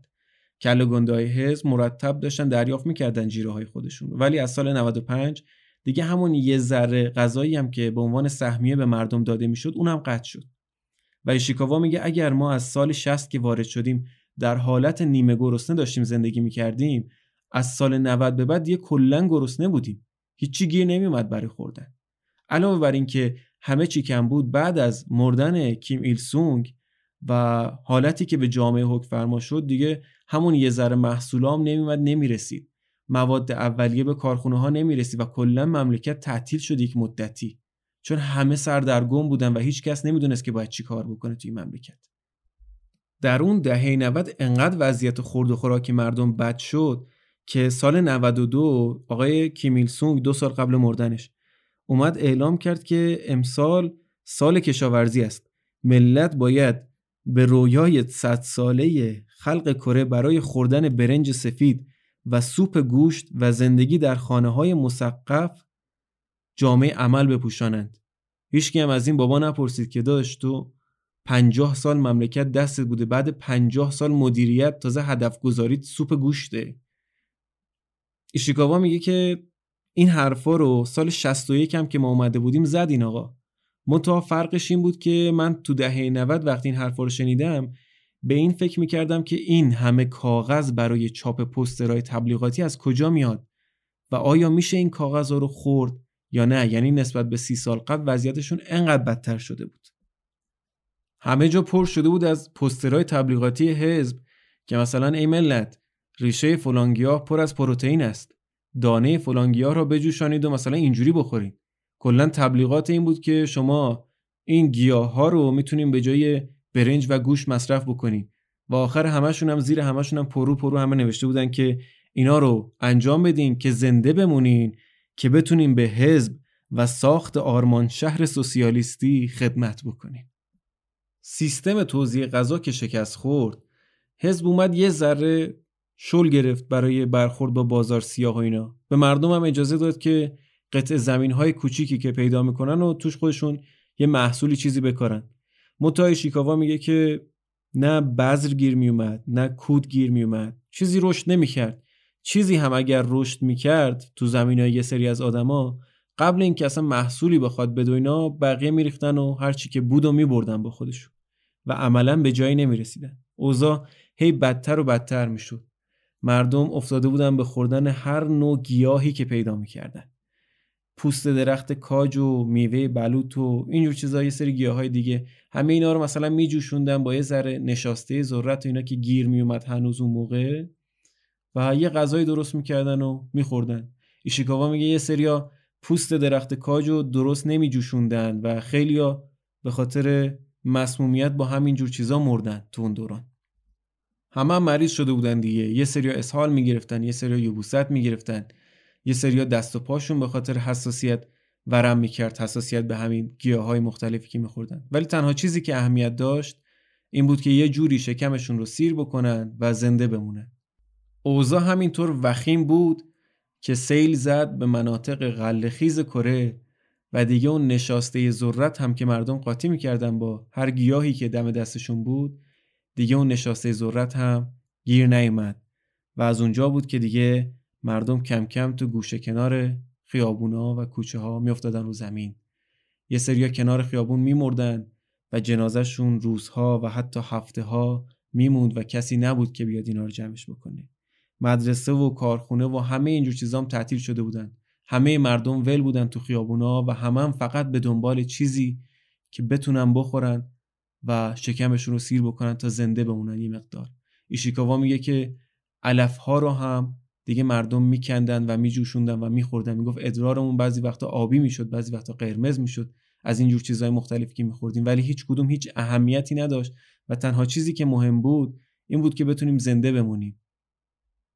در این دوران بود که شایعه های آدمخواری هم پخش شد در سطح شهر. شایعه ها و خبرهایی از اینکه یک خانواده یک بچه ای رو گرفتن کشتن و خوردنش یا جنازه رو برداشتن و بردن از گوشت اون دارن شکمشون رو سیر می‌کنن. این خبرها هم پخش شده بود در سطح شهر. هر جوری که بود ایشیکاوا و خانوادهش خودشون رو تا بهار سال 96 زنده نگه داشتن.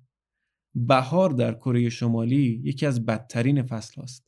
یکی از فراری های کره شمالی تو کتابش نوشته بود که من وقتی دیدم مردم کره جنوبی بهار رو جشن می‌گیرن و شادی می‌کنن تعجب کردم. چون بهار در کره شمالی یعنی بدترین فصل سال. چون اون ذخیره نبرد زمستانیمون تموم شده و محصولات سال جدید هم هنوز نیامده و بهار یعنی فصل گرسنگی برای ما و همه در بهار عزا می‌گیرن که چطور باید شکمون رو سیر بکنیم. در حالت عادیشون شکلی بود و در سال 96 که این قحطی بزرگ رخ داده دیگه اون بهار از همه بهارها بدتر بود. یک روزی ایشیکاوا در همین بهار 96 توی خونه نشسته بود و گرسنه خانوادهش هم نشسته بودن و همه دراز کشیدن رو زمین ناتوان و بیحال و ایشیکاوا اون لحظه یاد حرفای پدرش و مادرش قبل از مرگ میفته که بهش گفته بودن هر جوری شده خودت رو برسون به ژاپن. میگه اون لحظه داشتم فکر می‌کردم که اگه الان پانشم دیگه یک ساعت بعد نای بلند شدن ندارم بلند میشه از جاش و به خانوادهش میگه که من می‌خوام برم ژاپن می‌خوام از کره شمالی فرار بکنم. میرم کار می‌کنم و هر جور شده شما را هم می‌برم پیش خودم. خانواده‌ش هم موافقت می‌کنن میگن که برو حداقل برو خودتو نجات بده. به امید اینکه ایشیکاوا بره و از اون ور یه پولی چیزی بفرسته اینا بتونن از بازار سیاه بتونن یه غذای چیزی تهیه بکنن. خانواده‌اش موافقت می‌کنن و به ایشیکاوا میگن که برو. ایشیکاوا میره به سمت ایستگاه قطار. خب مردم در کره شمالی بدون مجوز اجازه مسافرت کردن نداره. منتها اون زمان دیگه در اون اوج قحطی یک مقدار شل گرفته بودن همه همه چیو. ایشیکاوا ولی برای اینکه گیر نیفته میره خارج از ایستگاه قطار یه جای خوش قایم می‌کنه و قطاری که داشته می‌رفته به سمت شهر مرزی هیسان از پشت میدوه و بیرون از ایستگاه قطار سوار قطار میشه. توی قطار که بوده یه جا معمور میاد که بلیط ها رو بررسی بکنه و ببینه آیا کسی دزدکی وارد قطار شده یا نه. ایشیکاوا خب معموره رو از دور می‌بینه و میفته به فکر راه چاره که یه جوری این رو هم از سر بگذرونه. هی این ور اونورش رو نگاه می‌کنه و میگه که من اونجا به حال یک دزدی دعا کردم. یک نفری که شیشه پنجره قطار رو دزدیده بوده و یکی از پنجره ها شیشه نداشت و خالی بود. از طریق همون خارج میشه از قطار و به هزار زور و زحمت میره روی سقف قطار. قایم میشه تا برسن به نزدیکی شهر هیسان چون می‌دونسته شهر هیسان شهر مرزیه و خیلی توش بررسی ها و نظارت ها شدیده قبل از اینکه وارد ایستگاه قطار هیسان بشن از قطار میپره پایین. میپره پایین و میره بین شاخ و برگ درختها قایم میشه تا هوا تاریک بشه. یکی دو روز اونجا بوده این شهر هیسان یکی از شهرهایی که در تاریخ کره شمالی توی مدرسه که درس میدن میگن از اینجا آقای کیمیل سونگ شروع کرد به انقلاب خودش و بیرون راندن ژاپنی ها خب مردم کره شمالی اینجوری بهشون آموزش داده میشه که آقای کیمیل سونگ اومد و ژاپنیا رو انداخت بیرون و کشور رو آزاد کرد در حالی که ژاپنیا توی جنگ از آمریکا شکست خوردن توی جنگ جهانی و تسلیم شدن و بعد کره بی صحاب موند و شوروی و آمریکا اومدن نشستن اینو با خودشون تقسیم کردن از مدار 38 درجه. این هم که احتمالا خب شنیدین داستان تقسیم شدن کره رو. چند تا ژنرال ارتش متفقین بعد از تسلیم شدن ژاپن نشستن گفتن کره رو چیکار بکنیم؟ آلمان خب شرقی و غربی کرده بودن. کره رو هم می‌خوان شمالی و جنوبیش می‌کنن نگاه می‌کنن روی نقشه و می‌بینن که مدار 38 درجه تقریبا از وسط خاک گره میگذره و میگن که آقا این مدار 38 درجه بشه مرز دوتا کره کره جنوبی تحت تسلط آمریکا قرار می‌گیره و کره شمالی هم تحت تسلط شوروی. یه ذره کره شمالی البته بزرگتر از کره جنوبی مدار 38 درجه هم اگر بخواین حدودی توی ذهنتون تصور بکنید که کجای کره زمین قرار می‌گیره مدار 38 درجه شمالی. شهر اردبیل ما دقیقا روی مدار 38 درجه قرار گرفته تو اون خط مرزی. و تنها راه فرار هم سمت چینه چون بعد از آتش بسی که در جنگ دو کره اعلام شد البته جنگ دو کره هنوز تموم نشد. اونها یک آتش بس موقتی اعلام کردن 60 سال پیش و هنوز هم طبق روال همون آتش بسه دارن میرن جلو. هنوز به صورت رسمی جنگ پایان نیافته.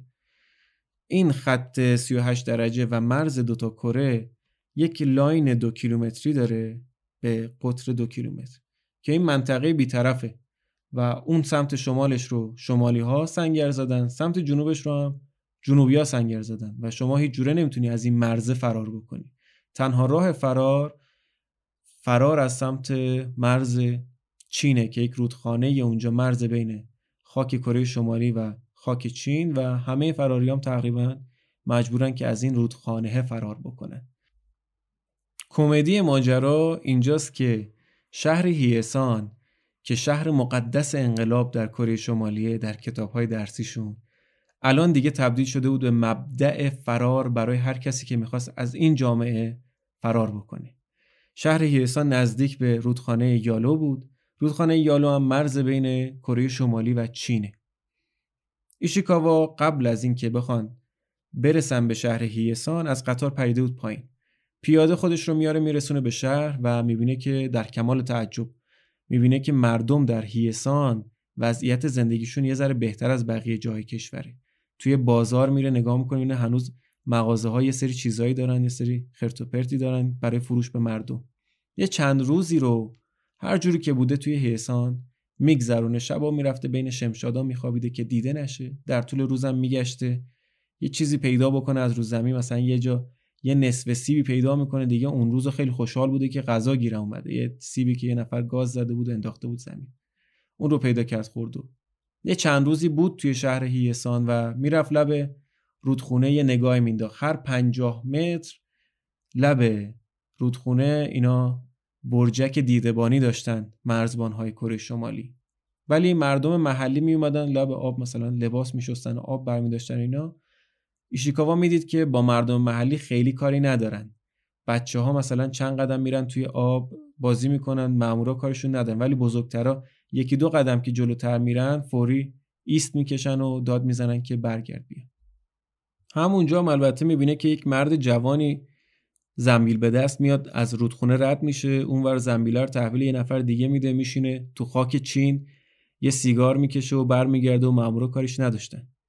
حالا احتمالا کسی بوده که کارش بوده و مثلا اطلاع داشتن مامورا که این میره اونور و برمیگرده. ولی خب اینو که دید می‌بینه که آب مثلا تا کمر این مرد جوان می‌رسیده می‌فهمه که خیلی عمیق نیست این رودخونه و میشه ازش رد شد. یه چند شبی رودخونه رو دید می‌زنه که ببینه شرایط چجوریه و می‌فهمه که بهترین راه فرار و بهترین زمان فرار زمان تعویز شیفت های نگهباناست یه یکی دو دقیقه کسی نمیپادشون اون زمانی که دارن شیفتا رو تحویل همدیگه میدن. یه شب میاد و تصمیم می‌گیره که فرار بکنه میره لب رودخونه ولی می‌بینه که آسمان صاف صافه و قشنگ ماه داره کامل میتابه و خیلی روشن رودخونه و نمیشه ازش رد شد. پشیمون میشه برمیگرده. شب بعدیش هوا ابری بوده و نسبتا تاریک. میره لب رودخونه بین درختها قایم میشه و منتظر تعویز شیفت میمونه. زمانی که تعویز شیفت نگهبانا فرا می‌رسه و یه نگهبانی از بالای برجک میاد پایین و حالا مثلا یه چند دقیقه بخوان تبادل سلاحی چیزی بکنن با نگهبان بعدیش می‌فهمه که این بهترین زمانه و اگر الان نرم دیگه هیچ وقت نمی‌تونم فرار بکنم ولی خب باید بی سر و صدا می‌رفت دیگه که جلب توجه نکنه چون با تیر میزدنش. این آقای باید بی سر و صدا برم میدوه میدوه و میپره تو رودخونه و سرش می‌خوره به یه سنگی کف رودخونه. سرش میاره بالا. سرش گیج می‌رفته. دهنش پر آب می‌شده. چشاش سیاهی میره و از حال میره. وقتی که به هوش میاد می‌بینه که لب رودخونه افتاده و لعنت میفرسته به خودش که حتی نتونست بی سر و صدا از رودخونه رد بشه. سرش رو یه ذره میاره بالا و یه خونه ای می‌بینه در همون حوالی که چراغش روشن بوده. پیش خودش فکر می‌کنه که این چه آدمیه که این وقت شب چراغ روشن نگه داشته. دوباره ولی از حال میره. وقتی دوباره به هوش میاد می‌بینه که یک مرد غریبه ای کولش گرفته و داره با خودش می‌بره. سعی می‌کنه باش حرف بزنه مونتا از حال میره. وقتی به هوش میاد می‌بینه که توی خونه است و روی تختی دراز کشیده و یک مرد غریبه بالا سرش وایستاده. مجدد از هوش میره. وقتی به هوش میاد حالا مردر می‌بینه که داره سعی می‌کنه یه ذره حریره برنج چیزی بهش غذا بده. یکی دو روز مرتب هی از حال می‌رفته و دوباره به هوش میومده روز سوم ولی کامل هوشیاریش رو به دست میاره و می‌فهمه که اون مرد یک کره و ایشیکاوا الان در خاک چینه. از مرد تشکر می‌کنه و زندگیش رو براش تعریف می‌کنه و میگه که من کره نیستم من ژاپنی و دارم سعی می‌کنم که خودم رو به ژاپن برسونم. پیرمردم بهش میگه که تو این دوران رسیدن به کره جنوبی هم خیلی سخته. چه برسه به ژاپن؟ اون موقع خب چین هم کمونیستی بود دیگه. اینا اومده بودن با کره شمالی یک توافق نامه حفاظت مرزی امضا کرده بودن با یک سری عناوین قلمبه سلمبه که معنیش می‌شد این که اگر شما از کره شمالی فرار کردی و در چین دستگیر شدی چینیا پست میدن به کره شمالی و اونجا هم خب یا اردوگاه کار اجباری باید بری یا هم اعدامت می‌کنن کره جنوبی هم عملا تجارتش با چین براش خیلی مهمتر از آدمهای کره شمالی بود. و شما اگر می‌رفتی به سفارت کره جنوبی هم معمولا تحویلت نمی‌گرفتن و یه جوری بهت می‌گفتن که برو داداش دردسر درست نکن اینجا برای ما. پیرمرده دو تا پسر داشت که اینا اومدن ایشیکاوار دیدن. از شانس ایشیکاوا یکی از این پسرها سابقه کار امنیتی داشت و می‌دونست که نباید ایشیکاوا مدت زیادی تو خونه پدرش بمونه. بنابراین ایشیکاوا چند روزی که خونه پدر موند بعدش رفت خونه یکی از پسرها بعد جابجاش کردن خونه یکی از پسرهای دیگه و بعد یکی از دوستان معتمدشون و هی اینو جابجا می‌کردن که یک مکان ثابت نداشته باشه. و خیلی هم آدمای خوبی بودن از شانس ایشیکاوا. همونطور که شانس آورد و تن بیهوشش از رودخونه رد شد به سمت چین شانس آورد که گیر آدمای خوبی هم افتاد. معمولا اکثر آدمایی که فرار می‌کنن از کره شمالی به چین سرنوشت خیلی خوبی در انتظارشون نیست. ولی خب ایشیکاوا اینجا رو شانس آورده بود. تو خونه پسرام خب هم غذای خوب بهش می‌دادن هم برخورد خیلی خوب و محترمانه باش داشتن. و میگه که اینا جزو مهربون ترین آدم هایی هستن که من توی زندگیم دیدم. یه روز تو خونه یکی از این پسرا که بود حالا رفیقای این پسرم جمع شده بودن داشتن ورق بازی می‌کردن و اینا ایشیکاوا یادش میاد که در دهه 80 یکی از دوستاش نامه نوشته بود به فک و فامیلاشون توی ژاپن و حالا یه جوری با زبان بی زبانی چون نامه ها رو میخوندن دیگه. درخواست کمک کرده بود از سمت ژاپن یک فرم صلیب سرخ براش اومد که فرم تقاضای برگشت و اینجور چیزا بود. همون چیزایی که ایشیکاوا از کشتی که می‌خواست پیاده بشه می‌خواست اقدام بکنه منتها پدرش اجازه نداد. و این آدمه انقدر از دریافت این فرم خوشحال بود که اومد به همه نشون داد. به ایشیکاوام نشون داده بود. ایشیکاوام به خیال اینکه اینا یه روز به درد من می‌خوره شماره تماساشو حفظ کرده بود و بعد از 18 سال شماره تلفن رو هنوز یادش بود. از پسر پیرمرده می‌خواد که تلفن بهش بده که یه تماسی بخواد بگیره. اینم زنگ می‌زنه به همون صلیب سرخ ژاپن و یک خانومی برمیداره و ایشیکاوا میگه من ژاپنی و زبان ژاپنی رو بلد بودم ولی اون لحظه اصلا نمی‌دونستم چطور باید ژاپنی حرف بزنه پشت تلفن بهش میگن که بفرمایین کارتون چیه؟ ایشیکاوا خیلی دست و پا شکسته در حد اینکه من هست ژاپنی من آمد کره شمالی من خواهم خانه یه همچین حرفی می‌زنه. زنم تا حدودی متوجه منظورش میشه وصلش می‌کنه به یک نفر دیگه. به اون نفر جدیده که وصل میشه ایشیکاوا می‌تونه که این کانال عوض بکنه بزنه رو شبکه ژاپن و ژاپنی حرف بزنه.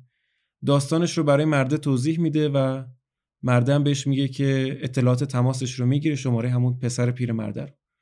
و میگه که من مورد شما رو از طریق وزارت خارجه پیگیری می‌کنه انصافا هم ژاپنی بود و پیگیری کرد. چون یک رو به بعد از وزارت خارجه زنگ می‌زنن به ایشیکاوا و بهش میگن که شما مطمئنی که ژاپنی هستی؟ ایشیکاوام خب میگه حتما مدارک ما یه جایی ثبت شده.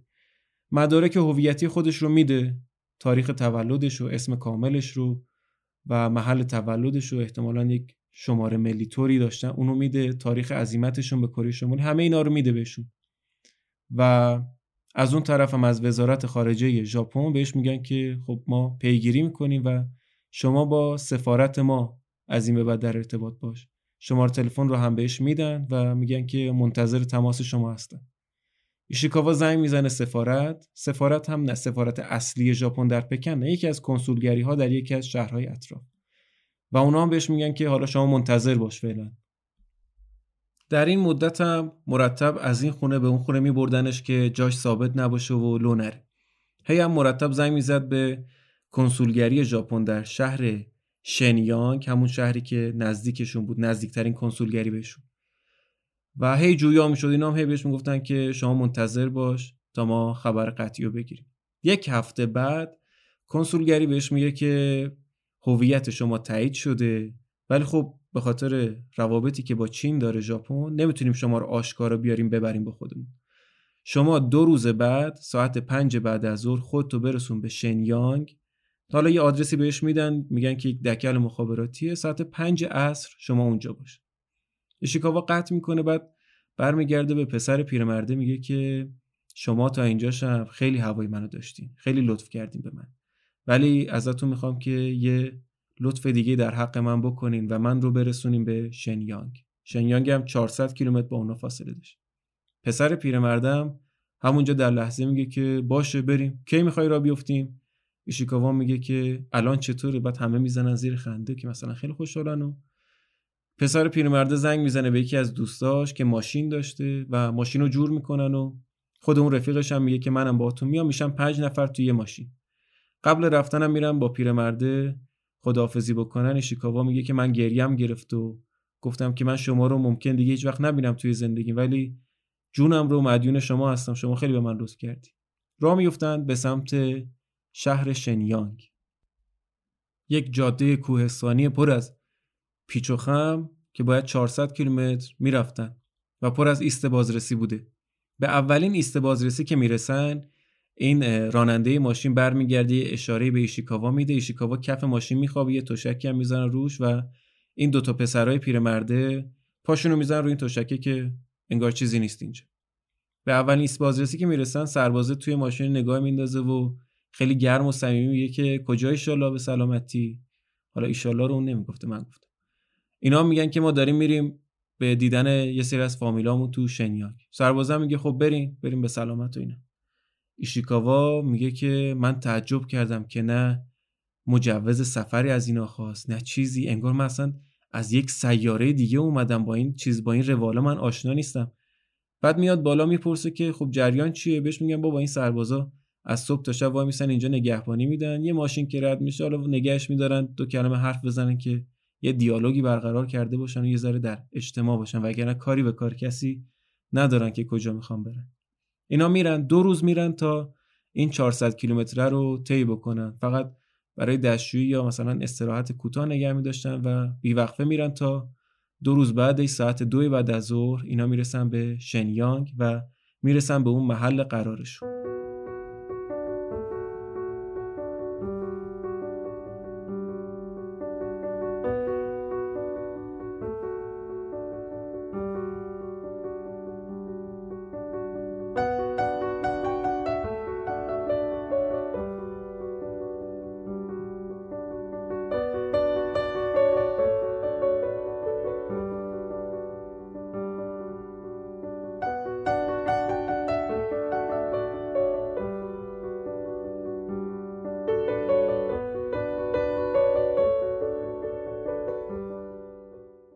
ایشیکاوا میره پای تلفن همگانی و زنگ می‌زنه کنسولگری و بدون اینکه منتظر جواب اونا بمونه میگه که سلام من ایشیکاوام من رسیدم به محل قرار پلیس مخفی دنبالمونه. فکر نکنم تا ساعت پنج بتونم منتظر بمونم. همین الان بیای منو ببرین و تلفن رو قطع می‌کنه. خیلی اینجا دیگه استراب داره ایشیکاوا و فکر می‌کنه که هر آدمی که اطرافشون هست ممکنه پلیس مخفی باشه و هر آن ممکنه که بیان و دستگیرش بکنن و بفرستنش کره شمالی. اینجا یکی از برادرها بهش جمله میگه که ایشیکاوا میگه من تا آخر عمرم این جمله رو فراموش نمی‌کنم. یکی از این برادرها برمیگرده بهش میگه نگران نباش اگه پاش بیفته جونم هم میدم. و ایشیکاوا میگه که هیچ وقت برای من اتفاق نیفتاده بود که یک نفر انقدر بخواد در حق من لطف بکنه و انقدر در حق من بخواد ایثار نشون بده. چند دقیقه اونجا منتظر میمونن که یه نفر از پشت صداش می‌زنه و میگه شما آقای ایشیکاوا هستین. برمیگردن می‌بینن دو تا آدم قد بلند کت اونجا وایستادن. ایشیکاوا بهش میگه آره. مردم خوش معرفی می‌کنه که من از کنسولگری اومدم و شما خیلی سختی زیاد کشیدین. نگران نباشی. ما از الان دیگه هوای شما رو داریم. یکی دیگه از مامورا میاد یه مقدار پول میده به این دوتا برادرها و میگن این هزینه سفر شما که این آقا رو اووردین تا اینجا تحویل ما دادین. ایشیکاوا میگه همین که دیدم حالا یه مقدار پولی بهشون دادن یه ذره خیالم راحت شد و حس کردم که یک ذره لطف اینها در حق من جبران شده. ایشیکاوا رو می‌برن کنسولگری کنسولگری 500 متر با اونجا فاصله داشته پیاده میرن تا کنسولگری و ایشیکاوا رو توی اتاقی ساکن می‌کنن که در به روش بسته بوده. البته اتاق خیلی خوبی بود و ایشیکاوا میگه که هیچ وقت من در اتاقی به این خوبی زندگی نکرده بودم. یه اتاق ترتمیز با تخت و سرویس بهداشتی و این تو اتاق زندانی نبوده ها. در رو میبستن چون کارکنان چینی کنسولگری همشون ممکن بوده که جاسوس باشن و اطلاعات رو درز بدن. و خب قرار بود که کسی نفهمه شیکاوا داره از دولت ژاپن کمک می‌گیره. ایشیکاوا تو اتاق بوده فقط وقتی که پنج تا ضربه پشت سر هم به در می‌زدن در رو باز می‌کرد و حالا آدمای ژاپنی کارکنان ژاپنی کنسولگری فقط از حضور ایشیکاوا خبر داشتن. سرکنسول اونجا که ایشیکاوا رو دید برای اولین بار خیلی تعجب کرد. گفت تو چرا انقدر لاغر و استخونی شدی؟ و ایشیکاوا براش تعریف کرد که با ما همه تو کره شمالی اینجوریم. تازه من خوبشونم من دیگه به زن اونجا. زن سرکنسول اونجا گریه می‌کنه از وضعیت مردم در کره شمالی و میگه که ما یک سری شایعاتی شنیده بودیم ولی خب الان داریم به چشم می‌بینیم که تو چه وضعیتی زندگی می‌کنن. غذاهایی که اونجا به ایشیکاوا می‌دادن به اسم زن سرکنسول اونجا ثبت می‌شد توی آشپزخونه و ایشیکاوا میگه که من نمی‌دونم اون بنده خدا چجوری شکمش رو سیر می‌کرد چون غذاها رو وانمود می‌کرد که خورده بعد میآورد به من می‌داد. غذاهایی که از نظر ایشیکاوا یک سری غذاهای بهشتی بودن غذاهایی پر از برنج و گوشت و سبزیجات و میوه که اگر توی کره شمالی به من این غذاها رو می‌دادن من دلوپی رو میخوردم. منتها اینجا هم نگران بچه هام بودم و هم نگران وضعیت خودم بودم که سردرگم مونده بودم توی این اتاق و نمی‌رفت پایین از گلوم این غذا. چند هفته ایشیکاوا اونجا بود یه بار از پنجره نگاه می‌کنه و چند تا مرد کچلواری و بیرون از کنسولگری می‌بینه و میگه که من مطمئنم اینا پلیس مخفی بودن. به سرکنسول اونجا میگه اونم حالا برای اینکه ایشیکاوا خیالش راحت بشه میگه که باشه بیا من درزای اتاقو میبندم که خیالت راحت تر باشه. مثلا چند جایی چند تا تخته میاره می‌زنه به در پنجره که خیالت راحت باشه دیگه. نقاط ضعف این اتاقو گرفتی. چند هفته ایشیکاوا اونجا بود تا اینکه معاون سفیر ژاپن میاد به دیدنش از پکن. دیگه آدم یکی از آدمهای کل گنده ژاپن توی چین بوده دیگه. میاد به دیدنش و یکم حرف می‌زنه باهاش وضعیت رو میسنجه و میره. یک هفته بعدش یک نامه میاد برای ایشیکاوا از خود وزیر خارجه ژاپن که توش نوشته بود که یک تعهدی از ایشیکاوا گرفته بودن مبنی بر اینکه شما لو نده که دولت ژاپن داره به شما کمک می‌کنه. این قضیه باید محرمانه بمونه. ایشیکاوا امضا می‌کنه سری و میگه که باشه من لو نمیدم. البته نوشتن فعلا لو نده. چون بعدا دیگه ایشیکاوا تو کتابش نوشته اینا رو. یکم بعدش هم چند روز بعدش هم میان از ایشیکاوا عکس می‌گیرن میگن که اینم برای گذرنامت. مونتا این جریانات خیلی طولانی میشه. دیگه کار به جایی می‌رسه که سرکنسول اونجا شبا میومد ایشیکاوا رو می‌برد. در حد فضای کنسولگری رو بهش نشون می‌داد و مثلا سری بازی های تخته و اینا با هم انجام می‌دادن و با هم حرف می‌زدن راجع به وضعیت مردم تو کره شمالی و یه ذره گرم می‌گیره باش که دیگه ایشیکاوا هم این وضعیت براش خیلی خسته کننده نشه. یه شب که با سرکنسول اونجا مشغول بازی بودن و یه مقدارم بالاخره عرق خورده بودن اینا ایشیکاوا میگه که فکر کنم این الکل باعث بود که من دیگه خیلی روک راست بشم. برگشتم به این سرکنسول گفتم که من خیلی نگران وضعیت خانوادمم و خیلی سردرگمم. تکلیف من چیه؟ سرکنسولم دست به مهره یکم نگاش می‌کنه شیکاوا رو و برمیگرده بهش میگه که دولت چین هنوز قبول نکرده که ما تو رو از این کشور خارج بکنیم. معاون سفیر به شدت پیگیر کارهای توه ولی خب اینا یه سری کاغذ بازیه تو نگران نباش مطمئن باش که تو رو از اینجا خارج می‌کنیم و برت میگردونیم خونه. چند روز بعد از سفارت ژاپن زنگ می‌زنن کنسولگری. سر کنسول که تلفن رو جواب میده صدای رادیو رو یکم زیاد می‌کنه که مثلا شنود نشه از بیرون.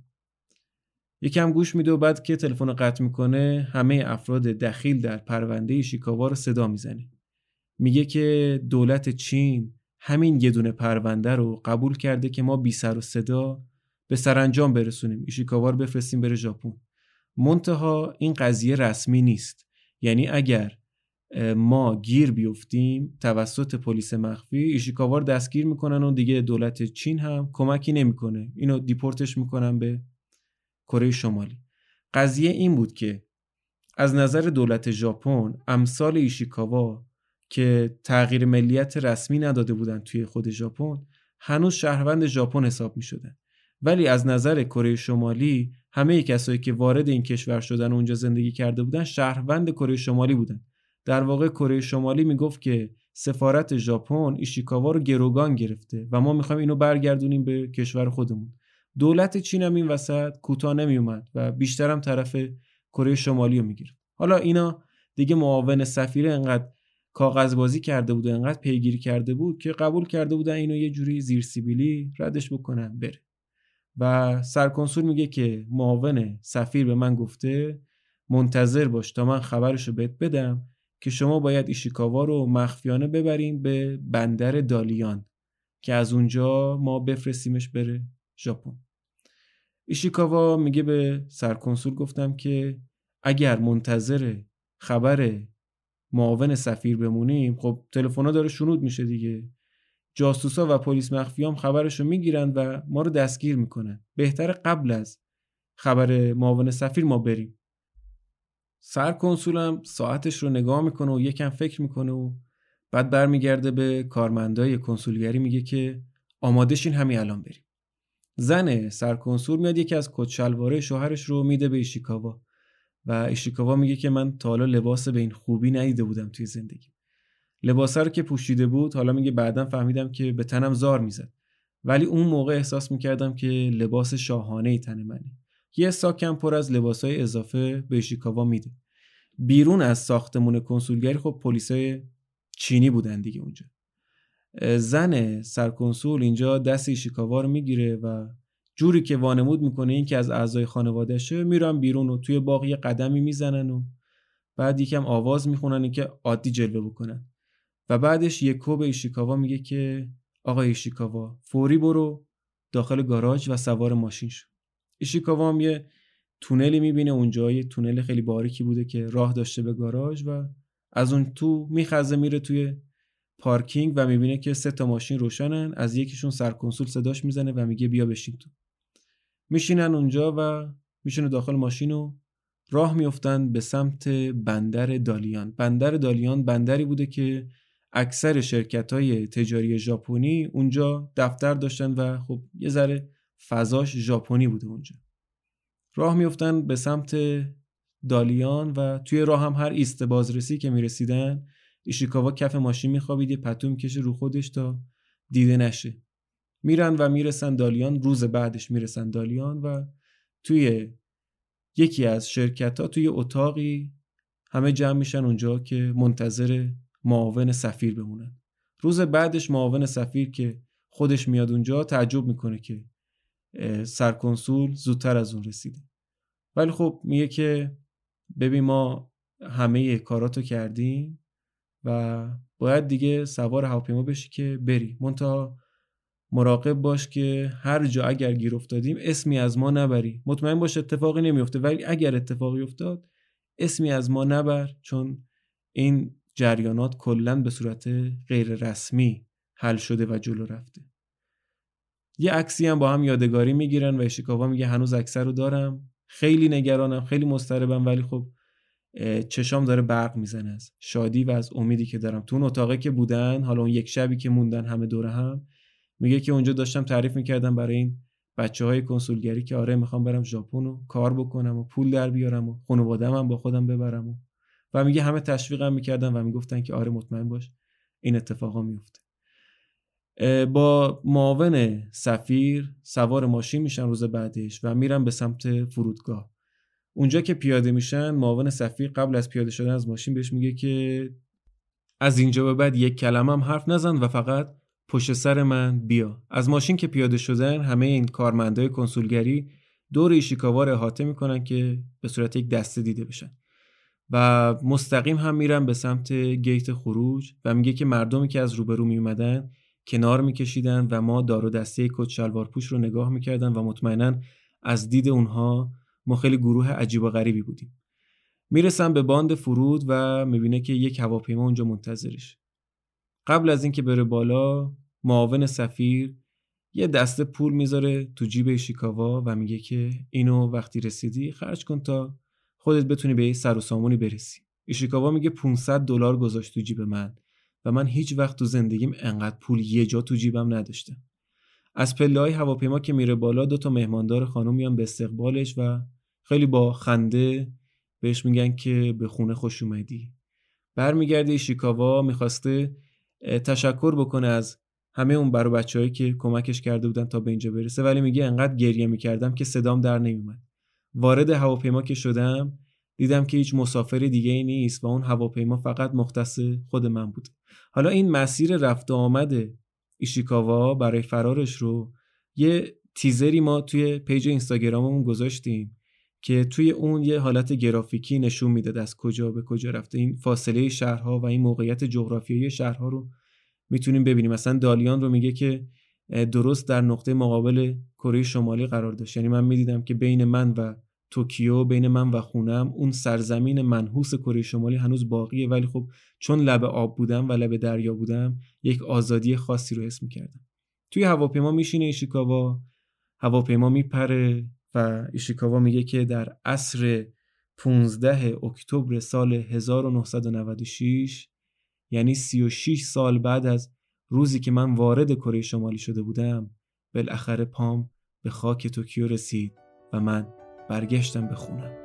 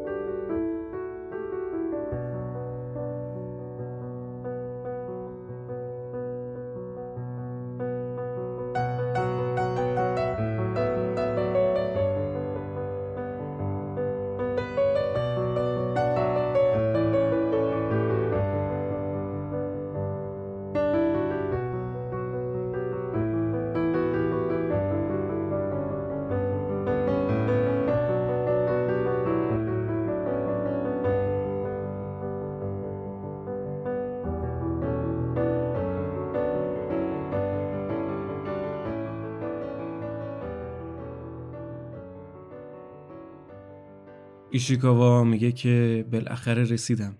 اگار دوباره از نو متولد شده بودم. قبل از فرود اومدن هواپیما از پنجره داشتم چراغای روشن شهر رو نگاه می‌کردم و چراغای روشن زادگاه هم برام مثل جواهر بودن از بالا. تو دلش پر از امید بود از اینکه میاد و کار می‌کنه و خانوادش رو هم میاره پیش خودش. ولی آخر کتابش میگه الان تنها چیزی که برای من باقی مونده فقط انزجار و ناامیدی بعد از اینکه وارد توکیو شد چند روزی رو توی هتل سپری می‌کنه. بعدش هم میان و میفرستنش به یک آپارتمان که اجارش به صورت هفتگی داشته پرداخت می‌شده.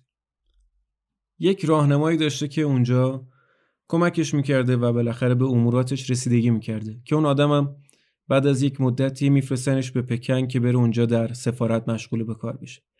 یه مدت نسبتا طولانی رو ایشیکاوا تنهای تنها بوده تا اینکه یک فرد دیگری رو مسئول رسیدگی به امورش می‌کنن. با این آدم میره مدارک اقامتی و هویتی و اینجور چیزا می‌گیره و میبرتش به یک آسایشگاهی و به ایشیکاوا میگه که شما از این به بعد باید اینجا ساکن باشی.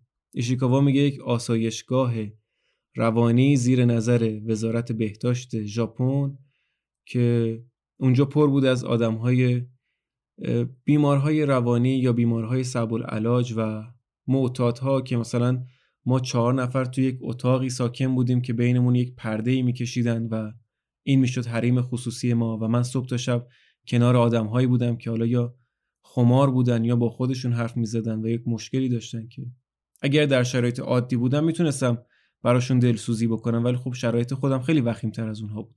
و خب خیلی هم بهش برخورده بود که فرستادن اونو در یک آسایشگاه روانی ساکن بشه. کار که نداشته حقوق بیکاری می‌گرفت و این حقوق اصلا کفاف زندگیش رو نمی‌داد. البته میگه گشنه نبودم. نیازهای اولیه زندگیم برطرف می‌شد. منتها من فرار کرده بودم که خونوادم رو با خودم بیارم. و اگر نمی‌تونستم به خونوادم کمکی بکنم در واقع فرار کردن من هیچ فایده ای نداشت.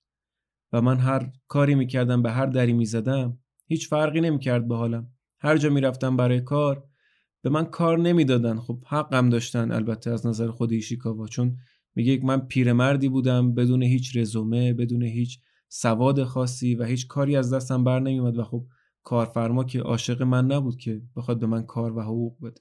به پیشنهاد آقای معاون سفیر هم هر جا می‌رفت خودش رو اهل کره جنوبی معرفی می‌کرد. حالا یه کاری هم اگر گیرش میومد می‌گفت که همکارا شروع می‌کردن به پرسیدن راجع به کره جنوبی. منم هیچ وقت کره جنوبی نرفتم که.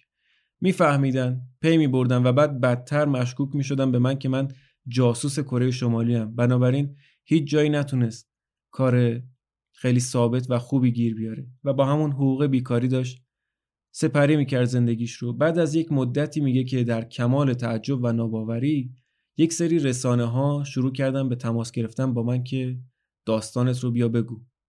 قرار نبود رسانه ها خبردار بشن. فقط همون خودش و چند نفر از کارمندان وزارت امور خارجه خبر داشتن از جریان ایشیکاوا. زنگ می‌زنه به معاون سفیر و اونم دیگه معاون سفیر نبود رفته بود در یک بخش دیگری مشغول شده بود. بهش میگه که تو رو خدا باش حرف نزن جریان رو تعریف نکن چون اگر بفهمن اگر لو بره همه ما اخراج میشیم. ایشیکاوا میگه خب من خیلی مدیون این آدما بودم. بنابراین برای اینکه دردسری براشون درست نشه منم با هیچ رسانه‌ای حرف نزدم. ولی خب درد اصلیش خونوادهش بودن می‌گفت که هر کی هم میومد سراغ من مثلا میومد نهایتا می‌پرسید که وضعیت خودت چطوره خورد و خوراکت چطوره. یا مثلا میومدن یک اطلاعاتی راجع به کره شمالی می‌گرفتن مثلا راجع یک قضیه قرار بود تحقیقی بکنم بررسی بکنم میومدن راجع اون از من میپرسیدن. ولی هیچ کس حرفی از خانوادم و باقی مهاجرهای ژاپنی کره شمالی حرفی نمی‌زد. می‌گفت که از نظر دولت ژاپن ماهایی که خود خواسته رفته بودیم و مهاجرت کرده بودیم به کره شمالی دیگه واقعا از نظر دولت ژاپن نیازی نبود که بخوان پیگیر اوضاع ما بشن و بخوان ما رو نجات بدن یا مسئولیتی در قبال ما داشته باشن. یک جای یک نماینده مجلسی ایشیکاوا دعوت می‌کنه که بیاد باش حرف بزنه. ایشیکاوا خیلی امیدوار میشه که بالاخره یه نفر قرار پیگیری بکنه وضعیتش رو.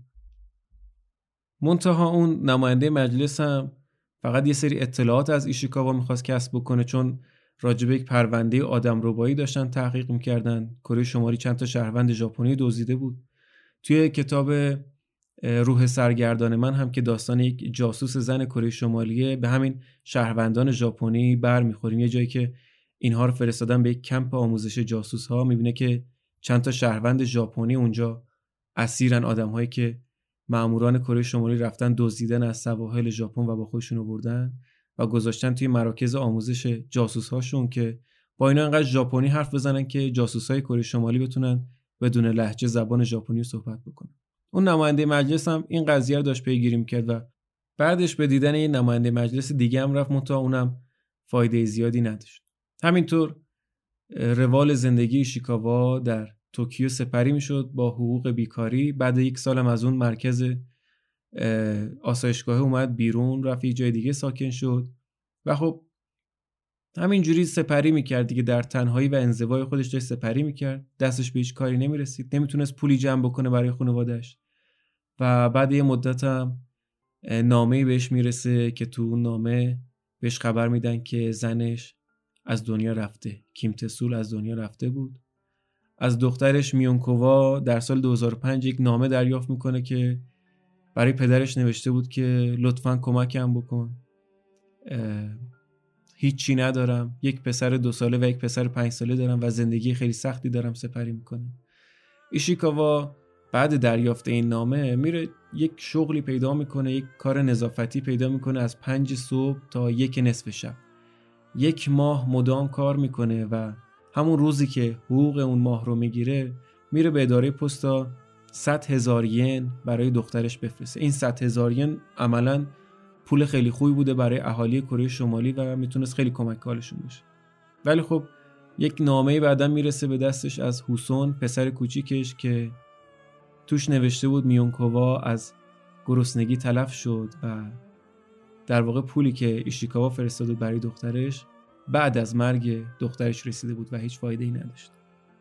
نامه های بعدی هم رسید از حسون که توش خبر داده بود که هوچول برادر بزرگش و پسر اول ایشیکاوا که راهیش کرده بود با قطار سربازهای ارتش کره شمالی توش نوشته بود که هوچول با چهار تا فرزندش داره دنبال کار میگرده و بالاخره زندگی خودش رو داره سپری می‌کنه.